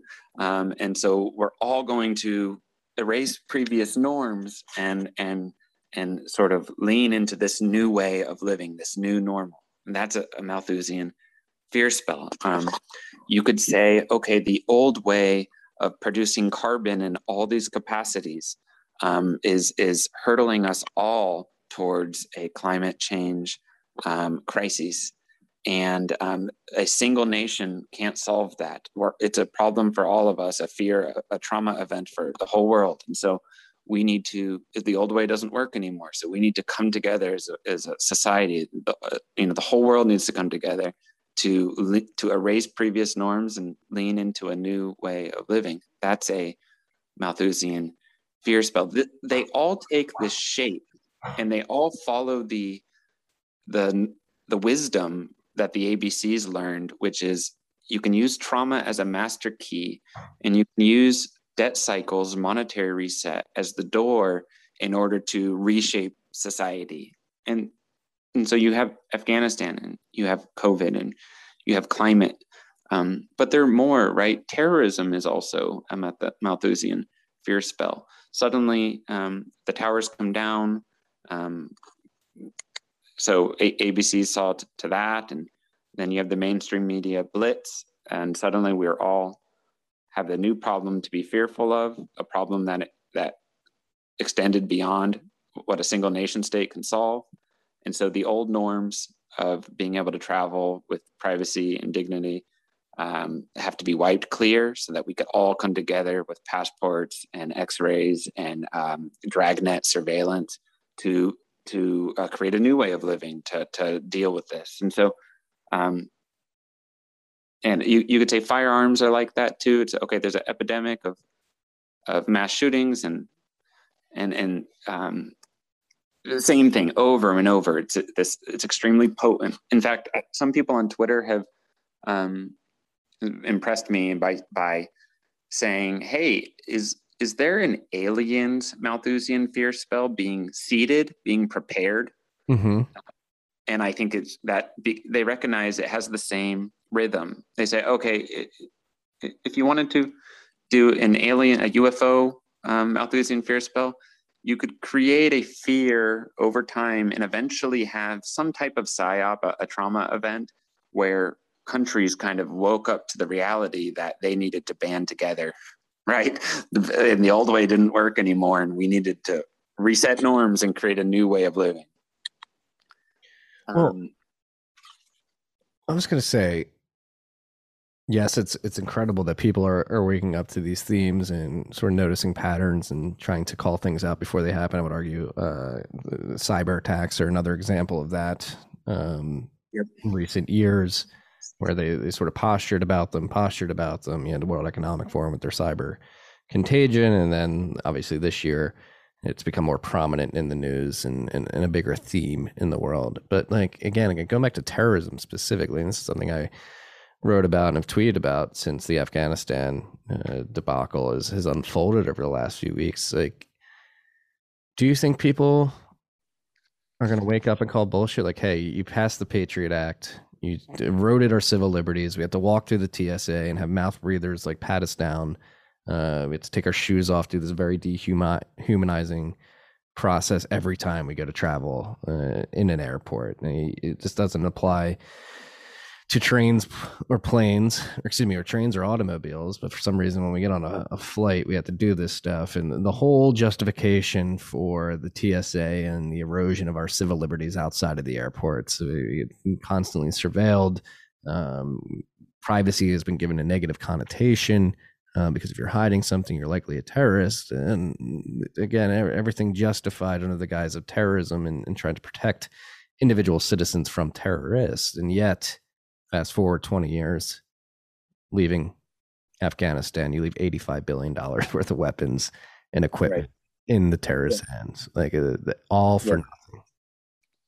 You know, and it's, it's even deeper. I mean, um, you know, Snowden and, and Dragnet surveillance, those revelations, and, and um, the fact that we had you had privacy of your you know what happened in your house was private. What you did in your personal life was private. And as an american citizen you felt empowered and that was we all had that and that was wiped clean. And suddenly all of your communications in your personal life could be indexed uh, with dragnet surveillance so that they could look at it at any time. And at first they would use it for investigation. So okay an event happened. We need to scour all this troves of data in order to connect the dots. But then, um, and funny enough, this actually started the advent. Uh, it, it, it, was a, the first program of pre-crime, um, which is very similar to what China does with social scoring, by the way. But it, it introduced the West to pre-crime,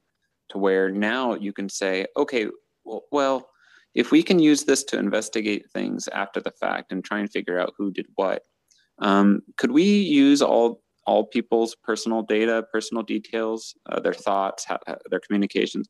Can we use machine learning and AI, and can we start to predict um, predict what people do? And and and that's really important, um, especially when you consider the label of just terror. You know, if you are a terrorist, um, it, it, it allows extra legal treatment. So suddenly, none of the old norms apply. You get special. You have a special legal system for you.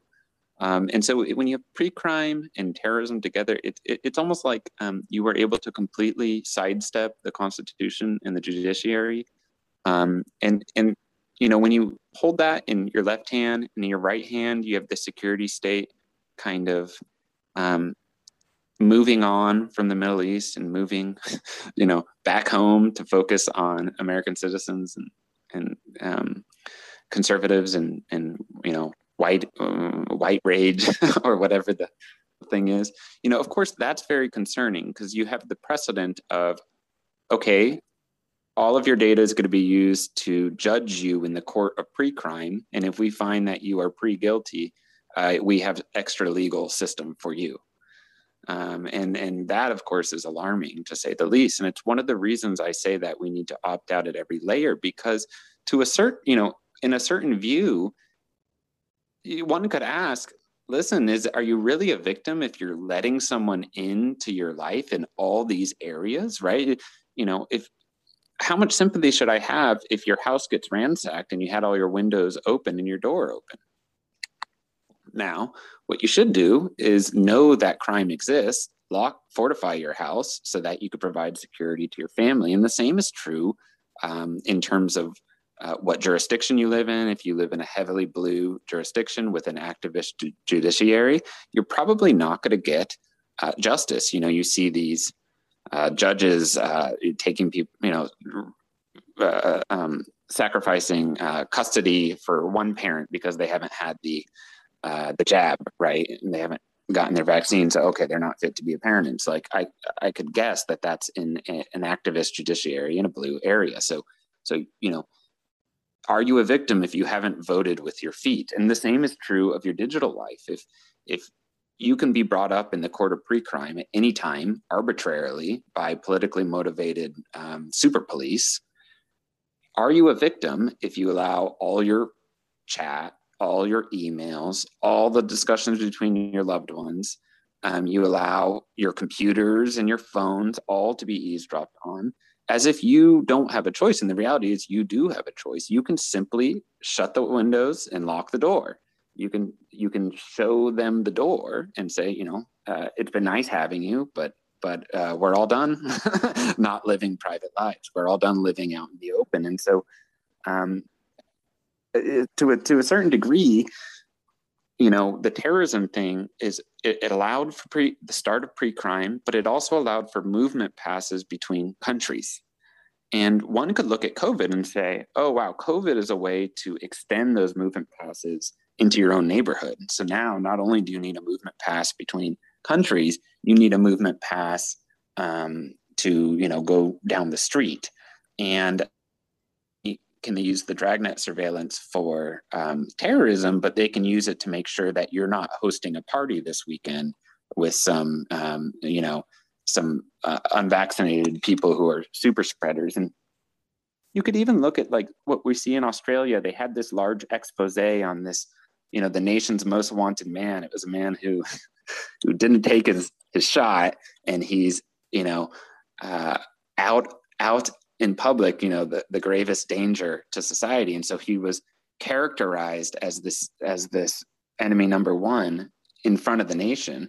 And then uh, he got extra legal treatment. You could say, wow, are they pivoting the the the, the, the extra legal treatment of terrorism into um, COVID enemies. And, and doesn't that mean they can just apply that to anything arbitrarily? And I think so long as they have a potent Malthusian fear spell, then the answer would be yes, right? Can you imagine um, enemies, uh, nation's most wanted um, uh, gas guzzler who, who's been running his his um, oil, you know, his diesel generator while everyone else has been uh, uh, rationing like good citizens. So you know where where does this end? And and um, you know, it's it's not hard to to start to draw the parallels between these things and and and and feel a sense of um, uh, like the walls are coming in and and and uh, this this sort of you know are there any laws anymore? If if if you have these super police and and extra legal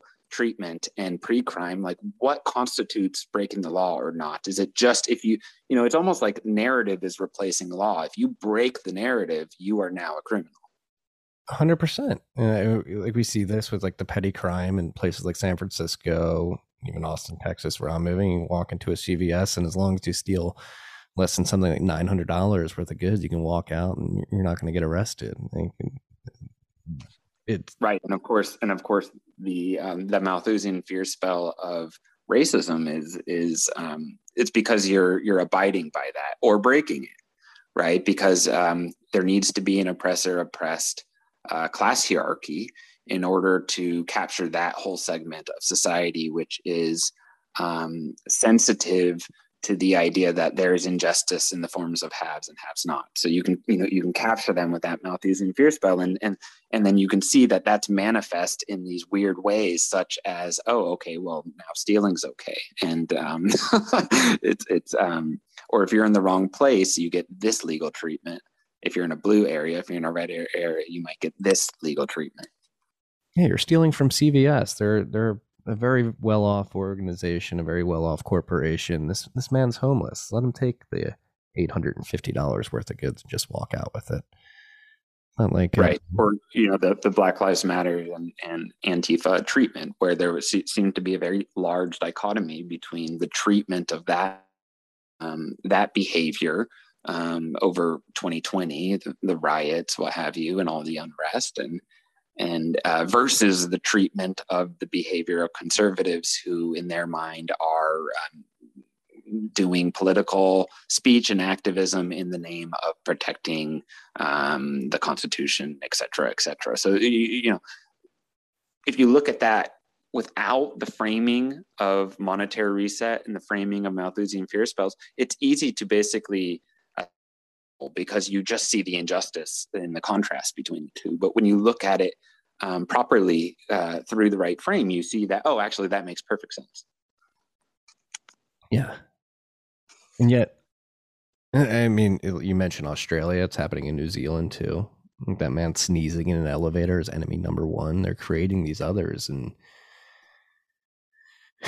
it's scary. I mean, so I mean, going further down the list that we have here, like, like, well, and and, and I, I need to touch on that too. So that that is um, a theme in all the dystopian uh, science fictions, which is to say, um, you're in a society of omnipresent surveillance and there and and digital ID and real-time checkpoints everywhere you go, and there are super police who basically um, use social scoring and these different Malthusian fear spells to make enemy number ones, and then they broadcast them so everyone could see. And then uh, uh, uh, and so and in that way they're actually making an example of the behavior.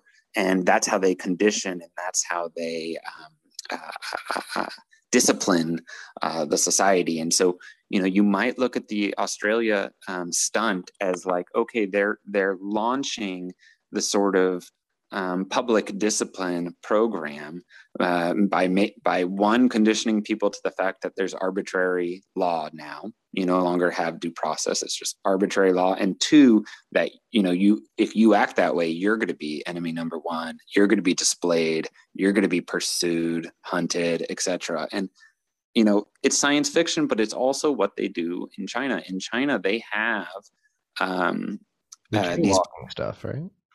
What's that? The jaywalking, like if you jaywalk, your picture gets put up and you're yeah. made an example as a bad citizen.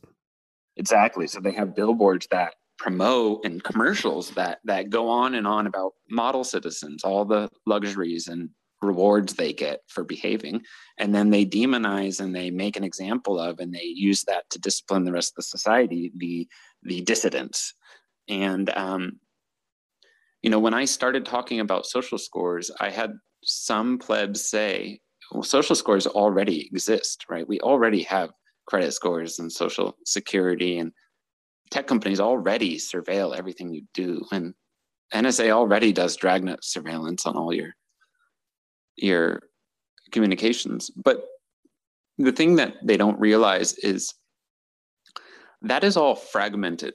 And in technology, fragmentation is a very strong obstacle to performing higher and higher level controls on the data, um, especially when you want to merge the data, um, merge all those views into the type of view that would be required to centrally plan society or centrally control um, a population. And so the difference between the West and China is in China, they are converging quickly on um, formalizing and unifying the data set um, such that they're eliminating fragmentation. In doing so, it allows uh, them to um, erect this type of society that we're discussing, this type of dystopian um, society, and, and the shape, you know, and so it's it's the the shape of the um, the, the thing to focus on is it's not just the social score. In fact, don't over don't fixate on the social score as a number. What, what it really is is it's kind of a new society in cyberspace that permanently displaces the nation state with biometric identity, um, and then you use that to auth against everything. So you you know you log in for lack of a better word, you log into your Gmail with your digital identity. You log into Twitter with your digital identity. You log in to pay your taxes with your digital identity. As you're walking down your street, the omnipresent surveillance is recording everything, your behavior to that digital identity. So it's this society in cyberspace that displaces the nation state with digital identity based single sign on. And then based on all that data, they run an algorithm to calculate your score right? And then they have these checkpoints everywhere in society, digital and physical. So, physical checkpoint, oh, you can't move between neighborhoods or get on transportation because your score is too low.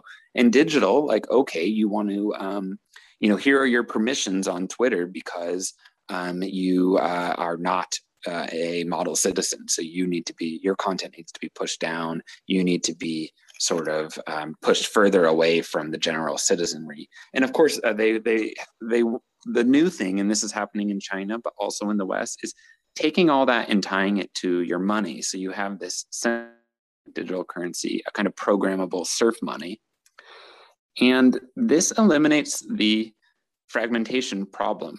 Suddenly, in the, the kind of high tech fascism, they all have a ID to tie your behavior to. And it's the same ID. So they know for your person, everything should be expressed in terms of that digital identity. And this allows the state to join all this data together and create a master view of your human action. And then they can um, discipline, you know, raise you up or or or persecute you based on that behavior. Yeah, and it's it's weird. You're describing all this. It's like I can't stop thinking about Minority Report, which is wants me to lead to a question for you. I don't know if you've thought about that. Like, what is the deal with these sci-fi novella or just futuristic novels calling this stuff out? So, like, Minority Report was written in 1954, adapted to a movie in 2002. Obviously, we have Orwell's 1984.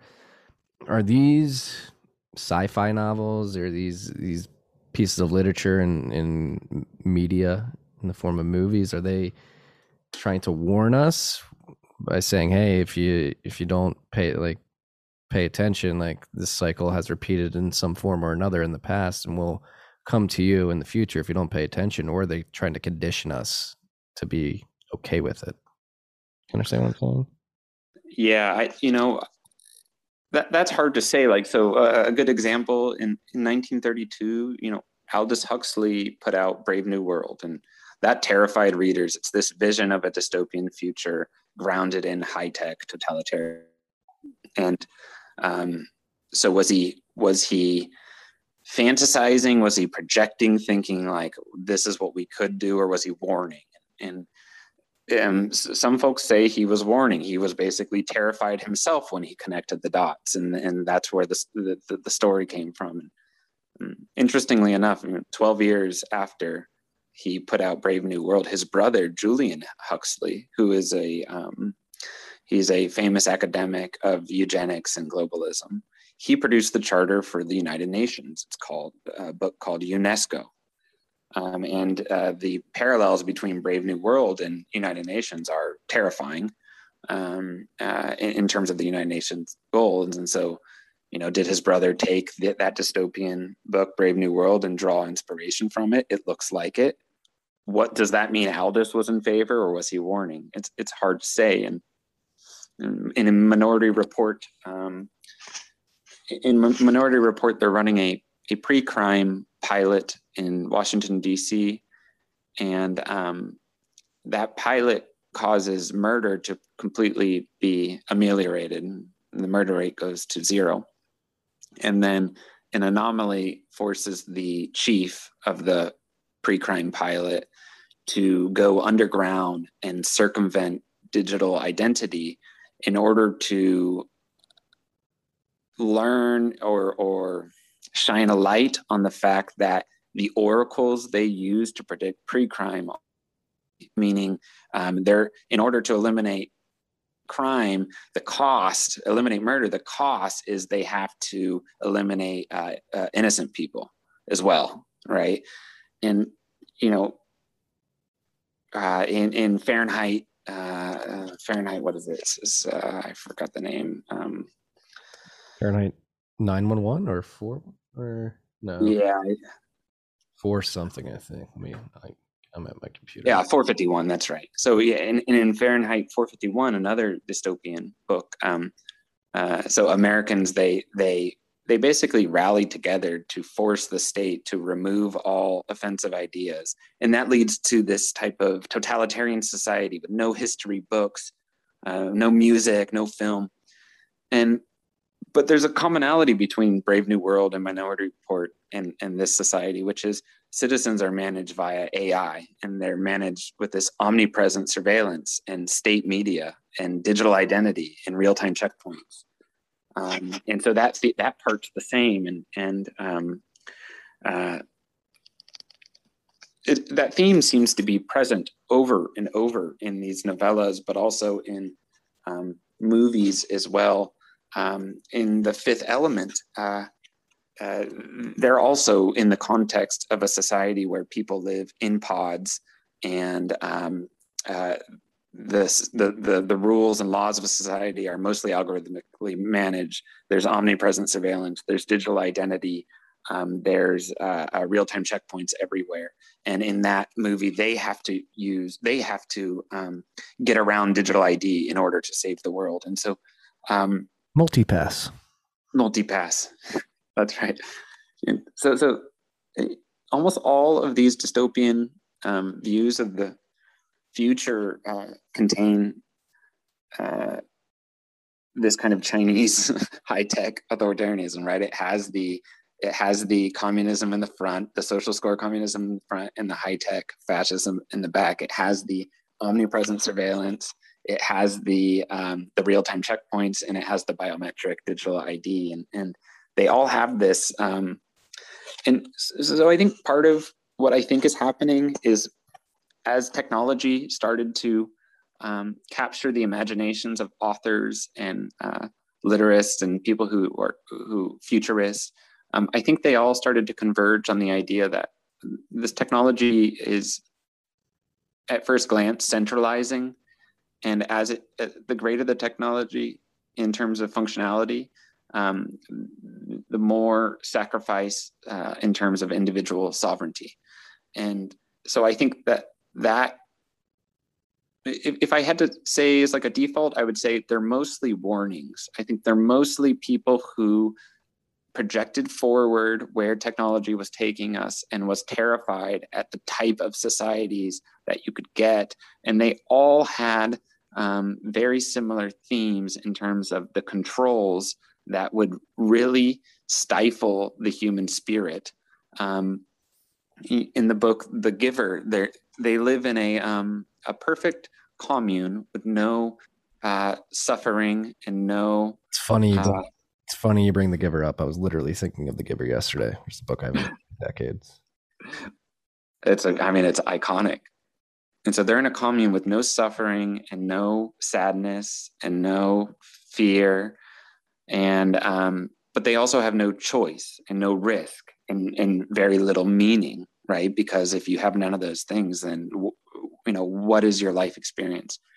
And um, technology con- centralizes to such an extent and the state is elevated to such an extent that the the serfs within the giver commune don't even aren't even aware of birthing.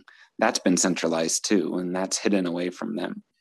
And of course in the end they they you know Jonas, the main character, he makes off with a baby and goes off into the wild, dangerous freedom of the wilderness, and and he becomes, you know, the type of hard man that the the communists warn their serfs about. And starts a you know a wild, free society. You know, he regains that, and, and um, you, you know, there, there's something about that which is intrinsic to communism, which is you know, communism is kind of this if, fascism is this tyrannical father, which is it's, it's this uh, forceful militaristic gov- government that is is very um, ruling by force and, and ruling by this kind of proud strength, then then communism is kind of this uh, consuming mother. It's this I'm going to rule you with safety. I'm going to I'm going to uh, eliminate all risk and and suffering and and fear and danger and safety. And the the way that that will be um, uh, uh, uh, the way that that will destroy your soul is because you won't have any choice left. You won't have any ability to m- take a risk make a choice have your own you know you, you kind of you deserve risk. You deserve um, tragedy. You deserve all these things that life offers such that you could have meaning. And, and that's where it comes from. In communism basically threatens to centralize so far that we are you know these docile um, uh, uh, farm animals you know who are who have no fear in the world but have very little meaning in the world. And, and so um, most of the dystopian novels seem to recognize that technology as a, a primitive um, gravitates us towards um, that direction until eventually um, you've ceded individual autonomy to a central planning AI, which which micro manages, which smothers the human spirit. Now, of course, all these dystopian models, um, these dystopian visions, not one of them thought of an energy, an unstoppable energy money that would cement the individual, that would cement your right to choice that would cement your right to starting a family, that would cement your right to making mistakes, your right to tragedy, that would cement your right to individual autonomy, bodily autonomy. So none of them thought of Bitcoin. Bitcoin flies in the face of every dystopian vision, and it also flies in the face of the Great Reset. Um, because it, it basically undermines the fundamental thing that uh, the state requires in order to keep centralizing um, and keep uh, uh, growing its its death grip on um, the autonomy of the individual, and that is money printing. It, it undermines the ability to steal people to, to parasite off of people's uh, time. Um, and so I, I find it fascinating that all these dystopian uh, um, books and movies and shows um, have that same theme, and not one of them uh, foresaw freedom money. Yeah. Yeah, I'm sorry if we, it took us off track a bit there with the the novella talk, but I think it's important to highlight how prescient they are, and really not a novel, but like maybe only the sovereign individual is able to see something like this. Have you read that? Yeah, that's a great point. I mean, the, it, it, what's funny is that um, you know the attitude of like, okay, um, I have nothing to hide. Why do we need privacy? And that's that's what happened after 9-11, That attitude of like, I mean, they they get it all anyways. What can we do? I have nothing to hide anyways and you can extend that all the way to the the little pamphlets the World Economic Forum put out, uh, those little banners, the um, it's 2030 um, i own nothing i have no privacy and you know i'm happy or something to that degree, degree or you will own nothing and be happy right? Um, just extending it all the way out. And um, you know when people see the chinese uh, social scoring society they they not only kind of miss that it, it, it de-emphasizes private property and, and the ability to have privacy at all. Like, so, so that goes way down. Um, they also miss the fact that the social scoring system, the panopticon that that monitors and and the algorithm that decides it, and then all the enforcement mechanisms between the the real time gates that are phys- you know physically and digitally present, and also the super police that that can treat anyone extra legally um, it, that system usurps law on paper. So law no no matter matters. The, the, social score becomes law. That becomes your god. And and there only seems to be three penalties for disobeying it. So you know, all laws are simplified. They're streamlined into kind of three things. There, there's if you stop being a model citizen, the first thing that happens is you get reduced access to society. So you you know you you, you get your time gets a lot harder. People don't hear your message. It's harder for you to get a job. It's harder for you to access basic services. It's harder for you to move. Your mobility gets extremely limited. Um, and if you continue um, not be a role model, then you start to be like a beginning dissident. And at that level, they'll come pick you up and you get re-educated. So you get taken and they reteach you the way that you're supposed to behave and and and okay. And if you still don't uh, uh, start to you know uh, lean into the the uh, the gamification of your social score, then you get disappeared, right? And and that then you are a dissident. You're made an example of, and this is where you hear the the scarier stuff and like the Uyghurs and you know and what happens in these you know these camps where you're disappeared. It's hard to say. It looks a lot like a type of genocide where it's um, where you're used for labor or maybe the you know organ harvesting and but I, I simplify it. I just, you know, you get disappeared, and we have we don't have very good data on what that means. We just know that families no longer know where you are, and, and so those seem to be the three levels. And so when people think of that coming to the West, what they don't realize is um, ask yourself, does that system look like it's coming here? And you see the stuff in Australia, but you also see like quarantine centers being built in Australia,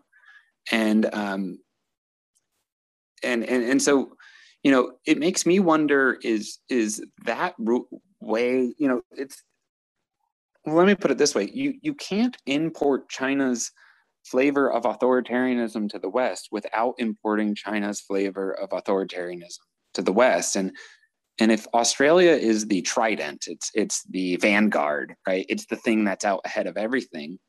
Are you seeing stuff that looks like China? Are you seeing that you need a scan an ID, a QR code, your face to get on public transportation? Are you seeing them make examples of people who aren't model citizens using, you know, arbitrary uh, law, super police, pre-crime?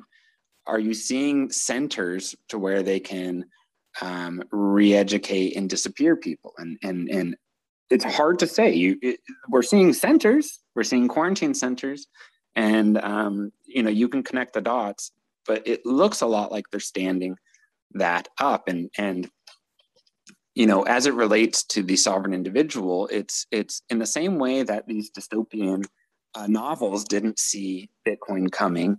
Um, i don't think the Great Reset or these nation states are prepared to handle it. And, and um, because, well, let's just say they have their hands completely full with all the sheeple that are complying, right? I think it's been a home run beyond their wildest dreams. The masses, um, they want this, and, and that's another adjustment to make. It's it's not that people are being entrapped. It's it's almost that people are demanding this communism. They're it's it's the side effect of safe space maximalism right? Like they're to the degree where if you told them what this was they want it.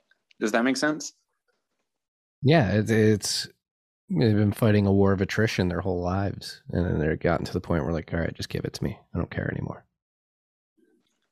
But the sovereign individual says that there's a, a part of the population that's not willing that that goes on to start um, unstoppable free societies that that that takes on a life cycle a lifestyle of such asymmetric defense that um, a new way of living is. And I think, you know, we'll talk about that before this pod is over with, but I think that that is exactly what's going to happen. Um, I think what's going to happen is there's a lion's share of people that want centralization. They don't want decentralization. They want it, and that's the serf class. And I think that they will waltz directly into this, and and um, they will not be denied the Great Reset um, because they are so um, captured mentally that uh, there's nothing we can do to prevent it. And and so, um, folks have asked me like, okay, your thesis is that by 2030, um, Bitcoin wins or the Great Reset wins, and I actually think um, they both do. I think the Great Reset gets off the ground because there's a, a you know millions and millions of willing participants. And for the same reason, I think a decentralized revolution emerges organically. You know, um, because there's millions of people who are unwilling, and they have Bitcoin to learn from as the basis for storing their time and and um, sacrifice. And so then they can take those lessons and extend it to the other parts of their life to, to bring asymmetric defense in other ways that they live. And that creates um, that insulates them from uh, tyranny reaching into the intimate parts of their life and coercing them again. And they can teach that and create a culture of that. Um, so I, I actually think you get more of a, a hard fork than like one winning. Now, over the long period of time, I think um, Bitcoin disenfranchises the the uh, high tech, you know, PC communist cities because I think uh, a side effect of communism is you have to have two tiers. You have to have a tier of uh, elite who are wealthy and don't live like the serfs, and I believe that that tier will buy Bitcoin, and that'll ultimately create the same problem you saw in the Soviet Union, which is um, or Venezuela, which is um, they become the these the serf cities become resource poor over time, and end up having to sell raw resources to uh, feed people to poverty and, and, and death and misery to the point where the whole idea collapses. So long term, I actually think that's what's happening. I just don't know uh, if that's decades off or not. But short term, I see. I, I think it's like a, a, fork. Yeah, I can certainly. I hope it doesn't take too long, but no, I mean it seems to be barreling in that direction. I mean, we talked talked about in the first episode, like sort of the, the quasi balkanization and states asserting their rights and people using their feet, myself included, to go live in those states and start being around more like minded individuals. And, and obviously, you have the New Yorks, the San Franciscos of the world that are going full force ahead with these vaccine passports and and more restrictions and these credit systems and yeah, the, bifurcation has started. Uh, movement is being made. Yeah, I, I could certainly see that scenario playing out where they both win at least temporarily and they they exist along each other alongside each other in parallel. Um, but yeah, I think the the overwhelming uh, difference in quality of life, and those leading um, a sovereign life being much higher than those who who are are stuck in the open air prisons uh, around the world uh, is going to be too appealing to to not not want to transition to that. And there's gonna, again, there's going to be a point where it's like, all right, this is demonstrably better for for not only my well being, but materially, but my soul as well, and my human ability to to to pursue human action. And you you could see where um, where information control and censorship becomes very important because if you're in a, a uh, what they're calling smart cities, so these this is where they want to launch most of the the omnipresent surveillance and and the the real time uh, checkpoints, whether they're physical or digital. But they, this is where they want to launch these um, the the concepts of the fourth industrial revolution, the Great Reset. Um, if you if you're in there, um, and and that's not particularly like a happy existence. What you don't want is you don't want to hear about these or, or they don't want to allow you to hear about these flourishing areas that are doing capitalism and free choice and like you know you hear that are uh, you know a, a florence or renaissance is around the you know oh it's like one hour north from me right? So they don't want that. So so censorship and and uh, sort of like um, turning the internet into like an intranet where you access it with digital id like that type of stuff is going to be very critical um, to um, shielding people from flourishing that would be happening as as a result of um, uh, uh, free, you know, voluntary uh, commerce. Uh, apply the North Korea strategy. Or I mean, yeah, or a more modernized version of that is China, right? And you have the the the great, you know, so you have the Great Firewall of China. Uh, you could imagine a Great Firewall of the West, and this is where like the thesis for the cyber pandemic starts to come in. So um, you know, so the World Economic Forum, Davos, the guys that predicted uh, COVID and and spent a bunch of time in a think tank in these various sessions brainstorming how the world should react to it, how the media should react to it, how all the countries would end up banding together to form a new world order um, based on um, uh, post-pandemic responsibility.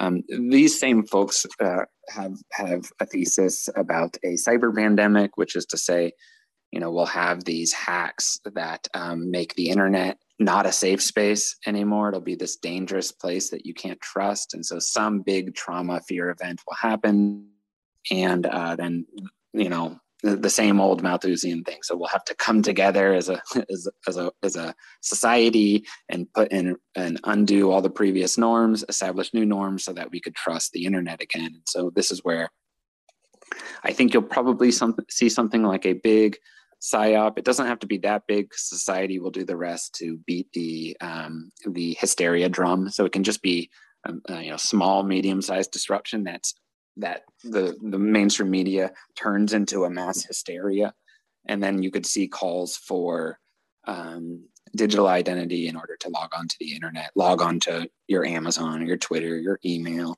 and that way they can keep track and keep you safe, right? And that's the idea. Then uh, that's your safe space maximalism um, coming to, and, and eliminating the freedom of the internet. And well, that's quite useful for controlling information and, and also scoring people, understanding are you a model citizen or do you need to be, um, uh, does your mobility need to be limited or do you need to be re-educated or disappeared? And, and so one interesting data point, actually two things.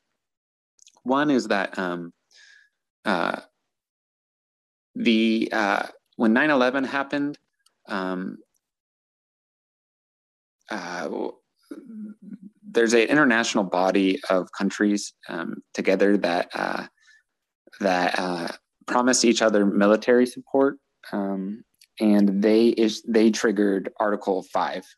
Um, Article Five in their own papers is basically an act of war, and that's what allowed for a lot of the norms to be reset, and a lot of the things we saw in terms of Dragnet and and um, uh, uh, all the invasive uh, private uh, safety measures at the airports, what have you.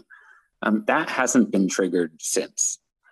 Um, I'm trying to think of the international alliance that did this, but um, they haven't triggered it since. And they recently came out and said, um, you can think of it like UN. It's not UN. It's a it's a similar uh, G7 or yeah, close, close. It's it's the military um, uh, part of it. I'm going to think of it after this pod, but um, they updated their articles to say that um, a cyber attack would would be included, um, would also be an act of war, and so it looks a little like they're setting the um, setting the the circumstances that would allow a large psyop to give them clearance to treat that like a 9-11 and extend um, their extra legal power to the internet. And, and, and so um, I think if we're going to see something like that, like because you need to control what the serf sees in, in this very strict way. So it wouldn't surprise me if if that's kind of what's on the um, horizon. Um, here, one second. I'm gonna. Why? Oh, NATO. NATO. NATO. There we go. Yes. Yep. And so they haven't triggered Article Five since uh, 9/11, and they've updated it so that cyber, uh, uh, you know, cyber can trigger it. And so, you know, it's not hard to connect the dots and say, okay, well, if the AB, ABCs uh, coordinated a large cyber false flag, the mainstream media could beat the hysteria fear loop. Society would be terrified that the internet was no longer trustworthy. Um, you'd have to wipe out the previous norms, establish new norms to restore trust, a new normal. And it would be um, these NATO allies banding together against cyber terrorism, calls for digital identity and then that's how you would get a great firewall of the west and you know that's how because because currently we don't have a good story for importing that right we have a great story for movement passes and social scoring and central bank digital currencies but but you know what what rationale could canada or australia say oh and by the way every time you open your computer, you're going to be logging in with your government ID. What rationale do they have? And so this is laying the the groundworks to vaccinate the internet, sort of speak, and and and that's how you get the full closed loop society where um, everything is tied to your digital um, identity. And um, you know, we talk, and so this is cyber terrorism, and so now you can treat people you know, if it, if it was easy to, to treat people with extra legal uh, persecution when it was just terrorism, wait until it's cyber terrorism, right? Because now it's completely arbitrary and, and infinitely easier to um, to uh, fabricate anything, right? Yeah, just make everything very succinct and easy. And they're beginning to do this in Australia this week alone. They just, I think it was yesterday or the day before, they pushed through a law that allows the law enforcement to come and take control of your social media accounts and your your phones and your email accounts and erase stuff. Mm-hmm. Mm-hmm. And so, uh, so I had plebs who were took note when I um, made a big stink over this Jason Lowery character in the Bitcoin space, and and um, I wasn't just singling him out. I had I have a reasonable rationale for for um, rejecting his thesis because um, this is a uh, an intelligence agent that works um, with the DoD, I believe, and um, that's right, Space Force. Okay, and he's worked with a bunch of ABCs, and and um, he's suggesting is that hey, I'm gonna be your inside guy. I'm gonna sell the government on adopting Bitcoin just help me come up with a narrative that they would be able to hear. And so a bunch of Bitcoin people jumped in and were very enthusiastic because he had interesting points, right? It is interesting the idea that Bitcoin could be a pillar of national security in that it it it it um, it, it it sort of imbues you with this other this, this the state with another asymmetric um, defense uh, in the same way that like a nuclear submarine uh, planted all around the world gives you um, that that that sort of specter of, of force gives you um, a, a, defensive characteristic right? Um, but when i hear what what i see is i see is like okay let's start talking about bitcoin as if it was a weapon let's start talking about bitcoin as if it was a nuclear submarine. Um, let's start talking about Bitcoin as if it's a way that we can defeat the state. Let's and and, and what I saw coming out of Jason, you know, in my mind, it's not very genuine. In fact, I, I think there's a strategy behind it because the government doesn't um, need a low level intelligence agent to tell them a story about uh, how Bitcoin can be part of their um, national defense strategy. In fact, um, if I think what's more likely is um, when I hold the signals of the security state re um, calibrating on American citizens and recalibrating on conservatives, And I think of uh, NATO um, saying that Article 5 will be triggered for cyber. And then I also look at this intelligence agent saying, yeah, Bitcoin is a cyber weapon used to um, uh, disenfranchise the state. And, and Bitcoin is digital force, right? And we're all just, you know, digital jihadis buying Bitcoin, right? To me, part of me thinks that what that's doing is trying to take over the Bitcoin narrative and make it about force. And, and um, I reject that because I think Bitcoin is saving. Saving is speech. Speech is not violence. In fact, I've heard that before. Speech is violence. That that's a free space maximalist point of view. Um, so anytime someone's saying speech is violence, you have to reject it. And and, and so I I reject the thesis of, of Jason, especially when I view it through the lens of monetary reset, because here we are where they might be trying to 9-11 the internet. they might be trying to, you know, blow the whistle and say, oh, cyber pandemic. And now there's a war on cyber terrorists, which is what does that mean? And um, oh, and in the exact same time, you have the whole Bitcoin space saying, yeah, Bitcoin is digital force, right? yeah. And, and so we should reject that because saving is not force. Um, saving is not violence.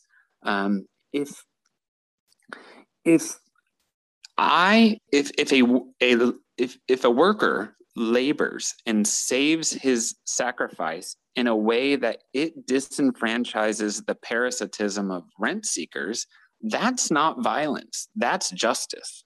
Okay. And and so Bitcoin, you know, saving is not violence. Bitcoin is self-defense, right? Um, it, the walls on your house are not violent. They prevent other people from coming in. If that feels like violence to a robber or someone who's going to come in and kill you, then that is justice. That's not violence. And in the same way, if citizens saving their time in Bitcoin feels like violence to someone that wants to steal their time, well, then that's justice. That's not, you know, that's not digital force. That's that's merely natural law being enforced in a way that, yes, now the government must ask. It must it must get the it must get the uh, the buy-in. It must voluntarily um, earn its keep. And so, um, you know, we we talk about the cyber pandemic, and and and I had lots of plebs wondering why I wasn't jumping in favor of of that framing, and it's because um, I think it's just supremely, you know, why radicalize Bitcoin this close to the super cycle? Why radicalize it this close to monetary reset? You know, do you remember when um, gold holders were demonized when we around 1971 when we were removed off the the gold standard. Mm-hmm. right? Oh you're a hoarder. Hoarder yeah. You were and they, they, they were 1931 probably even more acutely in 1931 during the executive order. Right so yeah that, that's correct. So why why demonize bitcoiners this close to monetary reset? You got to wonder.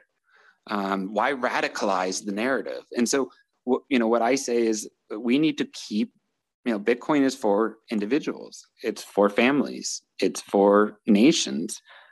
It's wholesome. It's not it's it's it's about defense. It's not about offense. It never has been. And and so we need to reject any framing that says bitcoin is a weapon. It's it's cyber force. It's digital warfare. You know because does that mean we're all digital soldiers you know no that's a very bad game yeah, just lean into opt in. It's an opt in system. Now, um, you're being forced. what I will say, what I will say to Jason, because um, I, I, don't know the individual, and and if his motives are pure, what he'll do is he'll update the thesis to make it a defensive one, um, and he and he will stop trying to radicalize the narrative within the Bitcoin space. He'll embrace that it's a peaceful um, revolution of non-compliance. It has nothing, you know, there is no center it's an unstoppable revolution because there is no center there is no commanders there is it's it's it's not anything like um, anything we've seen before. It's it's certainly not a weapon. It's it's it's asymmetric defense. And so, um, if his goal is to um, win the win the ears of the Bitcoin space, and and then what he should do is um, update his thesis such that it doesn't radicalize the narrative, yet still is compelling to his bosses, which for you know, which presumably need need him need his help learning about why the, the government should adopt Bitcoin. Yeah.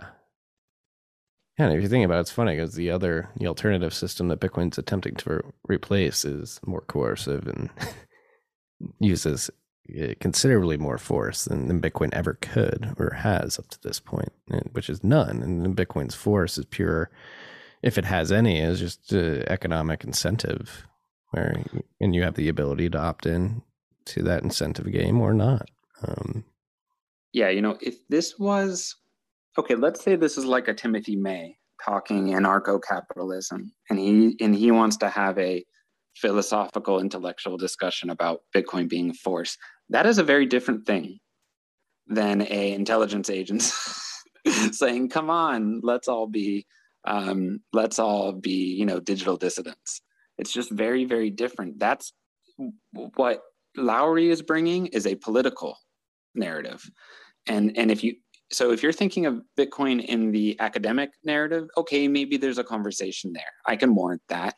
But this close to monetary reset, this close to the super cycle, there is only a political narrative. And so we should be very mindful of that. Are we going to craft, are we going to define Bitcoin by force, by um, this cyber attack on the state? Because I don't think that's a good idea in, in, in the, uh, you know, in lieu of everything else we're seeing. I think it's a very, a supremely bad idea. No, I tend to agree. Yeah, you can't give anybody who would like to see Bitcoin fail because it puts a throws a wrench in the the great reset, the monetary reset. I can't give them any ammo from which to attack us. And as we've been discussing, it seems that the war on terror, quote unquote, is is turning from abroad and internally in the U.S. Uh, there is another, whether it just be white men in general, conservative white men, conservatives in general, uh, Bitcoin tends to uh, fall under the bucket of tools used by that that demographic that's being signaled out. Yep, and so, but if if we come together as a space with a relentless um, messaging around Bitcoin as a defense of individuals and families' time and sacrifice, I think we'll come out on the right side because uh, it's just more true. It's just far more true that a, a unbreakable safe is not a weapon it's a safe right?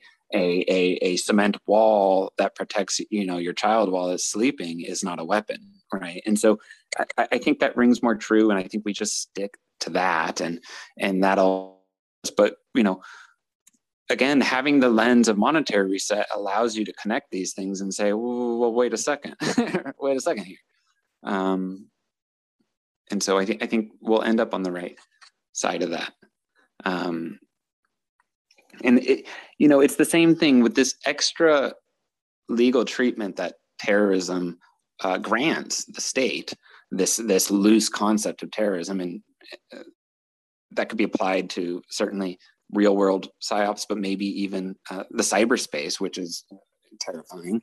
Um, it leads you to, and a lot of plebs and mims on Twitter have been wanting me to touch on this uh, genocide. Like, uh, how, how how close are we to something like a genocide, and what is the nature of that? And is that something that plebs and normal people should be thinking about? And you know, they they have these signals where it's scaring them, and and and yeah, so. There's that uh, screenshot of like what is it, eleven or seven steps of genocide. Mm-hmm. yeah, and you, you see these um, people have made some clever photoshops where they show these concentration camps and instead of work will set you free in german it says vaccines will set you free and um, you know there's real uh, fear in, in the space and out there about this. And my, my thinking on it is is well you, you just want to understand um, the nature of genocide and how it happens. And then you can contrast where we are now.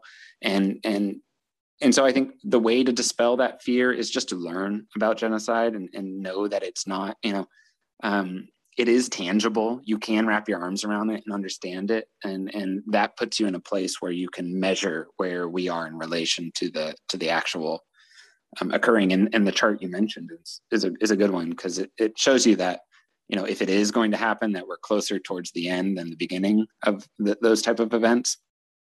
Um, but it's also important to know that um, you know like in World War II when genocide happened. Um, when you when you learn about this in school, you tend to think of it as like an atomic event, like it all happens at once.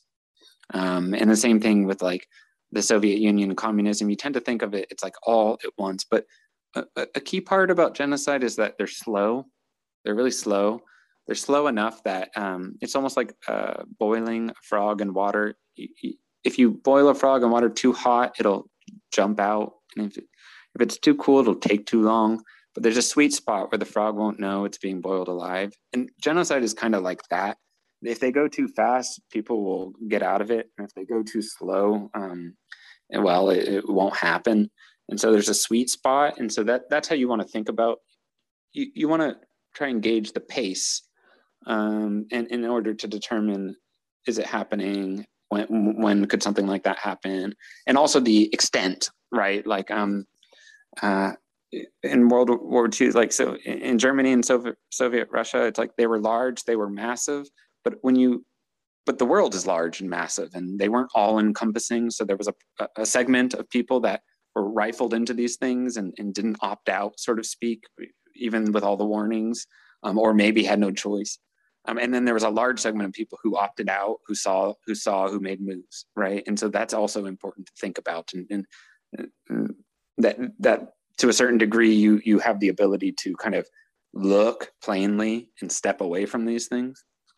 And so i, I try and bring that to the thinking. And um, but i think more importantly it's it's just like malthusian fear spells there's a rhythm and a um, a formula for how these things happen. And you can see them in in in all previous genocide. And i think the the number one um, uh, uh, indicator is collective uh, victimhood. Um, so if, if you take like a a society and you convince them that they are a victim of some uh, extreme injustice and that they and then you torment them with the idea of that victimhood and, and you apply pain to them and then they believe it's coming from this oppressor then at some point they will sign off on the the final solution, which is like, okay, we're finally ready. We're going to break the chains, and we're going to do whatever needs to be done to break free of this oppress of this oppressor that's causing us all this anguish. And and, and so, um, some people rightfully called out uh, Black Lives Matter in 2020 as having the notes of this. Right? It's okay. We are being um, uh, th- this inequality is oppressing us to the degree that we are being persecuted, and um, it, the, the pain level is so high that we're we're willing to um, you know we're getting to the point where we need to shake everything up to bring in a solution. And and people are right that it had the notes of that but it didn't have it didn't have the follow through it didn't have the pace and the air kind of got sucked out of it as we switched into the covid shift. So so um, it's important to call out that everything that has the notes of genocide doesn't necessarily uh, turn into that. But you could go to like World War II and you could say, okay, um, after World War One, um, the people, the German citizenry, were completely, um, uh, they were demoralized. Uh, hyperinflation had completely robbed them of their future and their savings and their retirement. So they were absolutely poor and they were losers. They lost the war, so they were losers on top of it. And they didn't have any hope for the future. And, um, but it didn't affect the German uh, uh, uh citizenry equally. There was a there was a a segment of society that had insulated themselves from a lot of the pain uh, that they all went through. And so, in that moment of vulnerability, a an, a powerful orator united them in collective victimhood, told them a story about how they were a victim, gave them an enemy, and then they cheered on, you know, finally doing what had to be done to eliminate the enemy, enemy so that they could get on without being an oppressed uh, group anymore. And of course, that led to the um, uh, the genocide in World War II with the Jews. And, and and so you might look at that and say, well, wow, as a kid, I just assumed German people were evil, right? But what really was happening was uh, they had a psychological vulnerability that we all do, which is to say, we're prone to victimhood. And when you take a whole society and you give them a shared victimhood experience, um, you can create a genocide. And, and um, now, what was true, what, what, what's really critical to this is the the story you tell them needs to have truths in it, right? Mm-hmm. So it was true. It was true that um, that bankers hyperinflated the currency, right? But what was not true about it? They what what what what the German people didn't know was that the bankers partnered with the state to do it the bankers didn't act by themselves it was a marriage right so the state helped the state helped impover the people um, but that wasn't for the victimhood story that wasn't part of it right? Um, and, and, so you know you could see how a people could be demonized and be made a scapegoat or what have you um, and, and you could take that same formula and you could move to the so- soviet union and you could say okay um, there was rampant poverty and and uh, starvation, and um, and uh, there was also a lot of wealth in the Soviet Union, and they basically enjoined the people in collective victimhood and their suffering, and created a an enemy out a bad guy out of uh, the productive class. And of course, there was some truth to that because within the productive class, there were cronies, cronies who were parasitic and took advantage um, used usury and what have you, and entrap people. So of course there was there was truth to it, um, but what they didn't say was that all the good things, all the wealth in that society also came from the productive class, the capitalists. And so, enjoined in collective victimhood, uh, the Soviet Union decided um, let's basically turn over the productive class and let's do what we need to to break these chains so we're no longer oppressed. And and from that flowed genocide okay? And so it's it's the same story. You need to basically join a society in collective victimhood and craft an enemy that is oppressing them uh, pain them with the ideas of that oppressorship until they're finally ready to um, uh, uh, uh you know break the chains and so um, the, the thing is, is so like, okay, so how does that apply to what we're seeing now? Because people are, are trying to draw parallels and saying, yeah, we're seeing genocide. And, and maybe the question is, you know, are we seeing a covert genocide?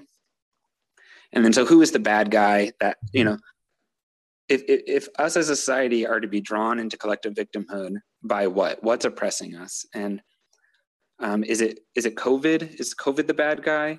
Right? Um, is it anti-vaxxers? Who's you know? Is it the people that are? Yeah, it's the unvaccinated not allowing you to get back to your normal life. They're oppressing right. your ability. Right. So if we create pain for the people who are now enjoined in collective victimhood, we create pain and tell them that it's because of these this oppressor, these people that um, the segment of society that's not doing what they should be. We we create a, a demon. We demonize them. Um, at what point will the, the the the collective victimhood decide? You know what? We'll do anything to to get past this problem. Any norms, any human rights that need to be broken. Let's let's let's get it done, and let's move forward. And and that's basically the moment when. Um, you have kind of like a final solution, right? It's like, oh, you know, the states have what they need. They have consent to do whatever, right? And um, of course, when you hold that signal and you think about history and you hold the signal of these quarantine camps being erected, you hold the signal of um, how China deals with dissidents. It's basically system, uh, systemic, systemized genocide where system, uh, systematically they can basically factor out people who don't get along. Um, it's, it's worrying. Yeah. They're sterilizing the Uyghurs. Yep. Years, right. right. Mm-hmm. Yeah, and it, so it's worrying in that sense. And so, um, are we seeing like an overt genocide? I, I don't think so because I think the way that China does it is is it's it's systemized and it's kind of it's covert and by the time and it's it's it's um people are largely in favor of it and they're still unaware that it's occurring right it's out of sight out of mind so they've they've tucked it neatly within the, the, the bounds of, of their authoritarianism that that it's continuous right? It's not it's not a moment. It doesn't end. It just continually happens. And so i think what i would say is we're already seeing a genocide in china. It's just that model is the latest version of it and it's being exported to the west. Um, and folks say okay well what about sterilization? What about deaths? Um, my current thesis is i well, on sterilization, um, we've already seen a multi decade attack on fertility. Um, fertility is very sensitive in the body and it doesn't, you know, pollutants and food already push the needle in terms of hormones enough to down engineer fertility um, to the degree where, you know, I think we're more likely to have a population crisis downwards than upwards um, naturally because of previous um, uh, previous uh, elements that have affected fertility. Uh, so vegetable oils, foods, lack of vitamin D, um, estro- estrogenics, um, yeah, processed food, um, um, and so I, I'm I'm suspicious of like a, a big bang mass infertility um, uh, event because I think what's more likely they get the population on this vaccine schedule and then they can dial that down as they see fit, right? Just a little more. So, you know, let's say these vaccines do cause infertility at rates of like five to 10%. I think that's perfectly suitable because it stays um, covert. You know, it doesn't have to be this big reckoning moment. And so they can just dial that up or down as they see fit. And and I think that that's probably more likely than a Big Bang infertility event. Um, now I can't stop thinking about. Um, now I'm thinking of of Children of Men, and what's that other show where like the women can't have babies? Yeah, like more conditioning well, for or well, predicting of these type of events and mass infertility. Yeah, I mean, the hand, the, hand, the Handmaid's Tale. That's what I'm thinking of.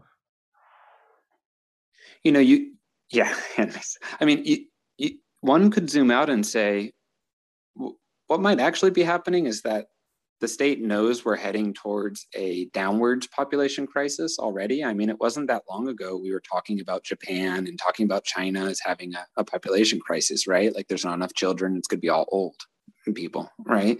That was a uh, societal conversation we were having right? And um, well if if that happened um, and and the state didn't have an answer to it what would happen is uh, you would have a type of economic collapse and then you would have uh, forced uh, austerity which is to say like we'd all have to tighten our belts to get through it. And so um, you know you might even say that uh, the great reset attempts to answer um, a natural or natural a engineered population crisis with um, a a shared mission so that we can hide you know to fight covid so that we can hide the forced austerity we would have other words had to live through um, if a if the population crisis uh, was allowed to um, to play out through you know these incredibly low uh, birth rates yeah, well, I mean, not only is there the the physical aspect or aspects like via like making people unhealthier via food or forced vaccines, but there's also that economic, right? Like another factor for low fertility rates in the past two decades and falling fertility rates, probably more accurately describes. What I'm getting at here is is that people, hmm. the prospect of even having a child in the first place has been so diminished that um, people again, just a war of attrition, not being able to economically sustain themselves, uh, working their asses off, uh, just reduces their their their drive to have children. So, if you view the people that defend money printing as, or they view themselves as caretakers of society, then that could be a possible answer. Is that the inevitability in terms of um, austerity and a population crisis, and they need a, a story for society to tell itself in order to drastically pull the belt in. Um, and if the, the shape of communism that they're launching warrants itself to very small populations, I don't think there would be an overt mass death event. I think it would be uh, smarter of them to basically create more levers that they can pull to dial fertility and dial um, the amount of you know population down in a covert manner. And so for, for that reason, I, I think it's it's more likely that we'll see things that um, are hard to put your finger on, but uh, and, and, are hard to point at, but that are happening all around us. And so um, fertility through infertility through vaccines, I think is possible, but I don't think it'll be a big bang thing. Um, the other thing that people bring up is this um, uh, this ADE, this uh, uh, antibody uh, derived enhancement. Um, so this this idea that uh, in Israel the the rates of COVID are all time highs, despite being the um, highest vaccinated population in the world, and the people that are vaccinated are actually having uh, a rougher time with the newer strains. And there's papers that suggest that the vaccinations themselves are what creating this accelerated uh, adaptation by the virus into these new strains. And if that creates a feedback loop, could you see a um, a kind of uh, mass death that way? Um, I think it's something to watch closely, um, especially if it affects people uh, with uh, who are not vaccinated as well, because it'll it'll keep creating this wave after wave that spreads through the world, this never-ending pandemic. If if that's the case, um, but I, I, think I still go back to the numbers, which is to say, um, COVID is about as deadly as a flu until you're over 75. Once you're over 75, it seems to be twice as deadly as a flu. Um, but it's not equally distributed across the world. For some reason, it, it applies to the West worse.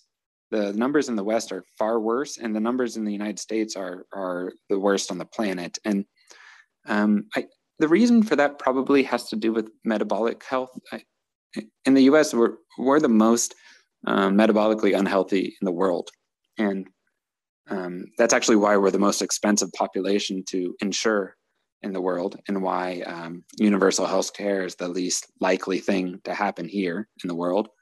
Um, because we are um, we're insulin resistant we're we have high systemic inflammation we're obese. And and so i think what is possible is that if your body is spending all its time trying not to die from obesity and the american standard diet it might uh, not be able to defend itself from a strengthening seasonal influenza. Um, so, so one thing to take from that is that um, you know these vegetable oils, PUFAs, this staying out of the sun, this uh, high stress level from the uh, the hysteria loop, um, all these things work to make you know you more likely to keel over from even the flu. You know, and if there is a a gradually strengthening COVID from ADE, then the, the lever that you have um, to resist that is just to be healthy, undo a lot of the uh, health uh, problems associated with modernity. And luckily, there's very good data that shows um, simply dumping vegetable oils, getting your sun, eating whole animal products, whole vegetables, um, some of these diets like carnivore seems to be particularly um, effective for some people. Keto seems to work really well like mediterranean keto for some people. Um, but you know we now understand how to eliminate most of these metabolic diseases in short order. So um, i think what i would say is for the average pleb who is concerned about ade um, you have a lever uh, in terms of just making your body healthy that would uh, i think is fairly efficient and and you control that. So people with personal responsibility i think can opt out. If that really is a covert um, genocide um, uh, uh, like attack vector i think you'll be able to just merely opt out of that with your own um, uh, decisions. Uh, but you might look at that and say oh, is that an effective way to eliminate this kind of this useless class? Because a lot of the um, the globalist um, academia focuses on pruning people who don't produce value, and um, so I, I don't think I would be surprised to learn that that these seasonal viruses were basically created by vaccines and kept strong um, in order to act as a brush fire amongst the useless class. That wouldn't surprise me, um, but we we can't say we can't say, can we? Yeah, what are they referred to as useless eaters? Is that what? Uh, yeah, useless eaters. Useless eaters. And so, so yeah, maybe ADE is real. Maybe you know, maybe if you're 80 or you're obese and metabolically sick, uh, you're at you're at risk um, for for action or death. And well, you can control um, if you're metabolically sick, and and there's never been a better time than now. The levers we have for that are awesome. They're they work quick.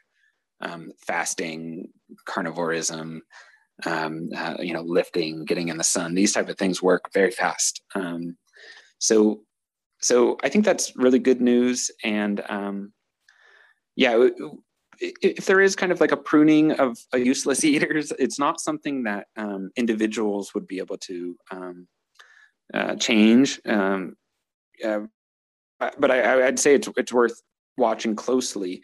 Um, what it does mean is that the answer uh, to that you know you have to choose between getting a vaccine or getting metabolically healthy and I, I hope it goes without saying that you should just get metabolically healthy right? Because your, your immune system is developed for millions of years. Um, just treat it right and it'll treat you right.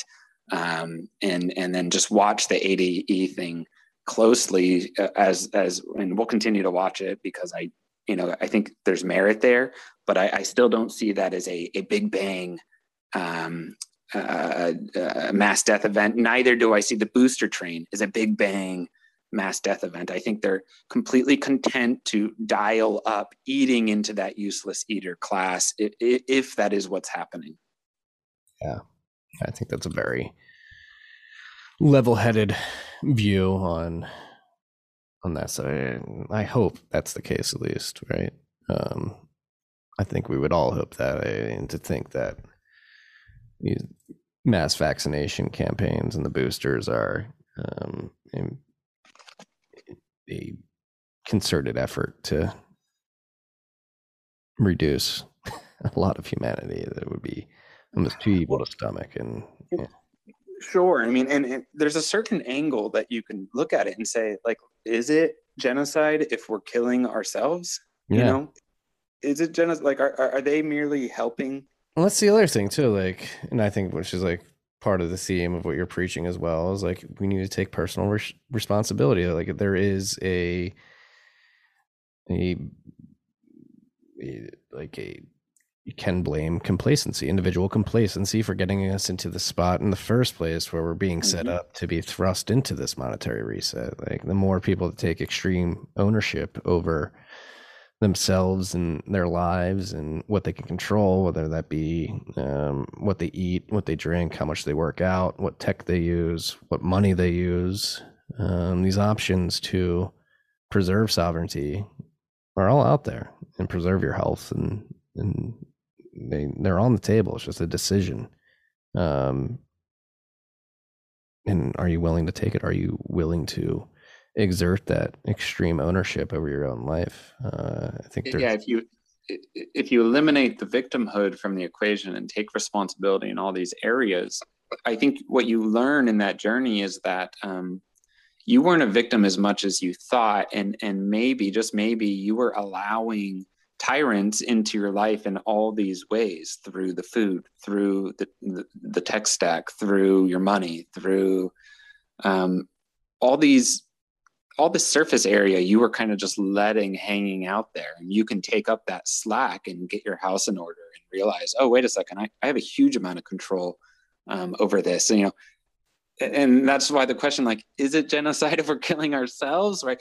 If we're chugging back vegetable oil knowing that it causes the type of inflammation that would create obesity and prevent our, our immune system from uh, uh, fighting off seasonal uh, viruses right? So uh, it's something to think about. And and from the mouth, you know, from the Malthusian wizard's point of view, like you could also imagine them being like, listen, if if if you, you could you could recognize the point of view of a brush fire, right? Like, hey, if if these things are out there and people are willingly doing them and and, and like, you know, how is that our responsibility? And so like there is a bit of a it takes two to tango right? There is there is responsibility on both ends and, and i think people need to have that kind of extreme ownership point of view.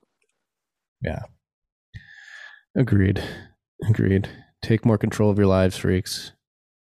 That's why i mean i think bitcoin is a, a shining beacon of of a tool through it that allows you to do that. I think you would agree. And that being said i think this is where we should stop this particular conversation. We made it halfway through your list. You have 10 points here. We've made it through five, and this is a, a perfect place to stop. And we can pick this up next week, the week after, um, and, and keep growing on this conversation that started last month.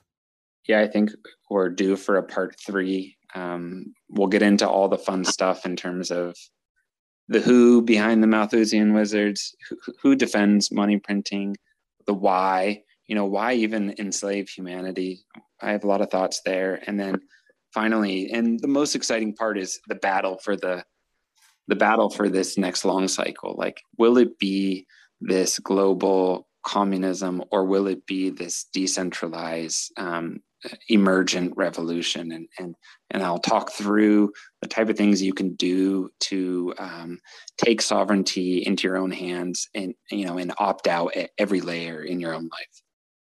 Yes, um, I'm looking at what we're going to talk about next time, and it's only gets better from here, freaks. I'm more optimistic now after the last part of the conversation here. Maybe it's you know, uh, maybe it's like we just need to take extreme ownership you know it's funny it's i i go to these places and they're kind of dark and i try and bring a lot of thoughtful thoughtfulness to it um, but i'm i'm an extreme optimist because i i see that uh, most of this is in our hands.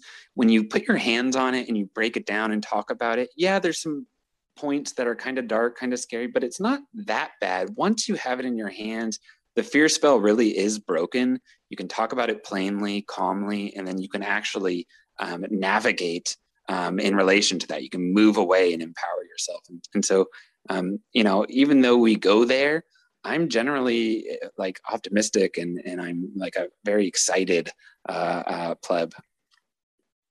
Me as well. Me as well. I hope you freaks are too. You plebs are too. We're going to pick this up. Uh, let us know what you think about this episode, this ongoing conversation that we're having. What, what else do you want to hear? I mean, I bear. I, I feel like I'm barely even bringing anything to the table here. What else do you want to hear from from Laser? Let us know. Um, Laser, as always, whereas as was the first time, this time was incredible as well. Looking forward to to finishing this conversation. Thank you, freaks. We'll do it again soon. All right, that's all we got. Peace and love. Take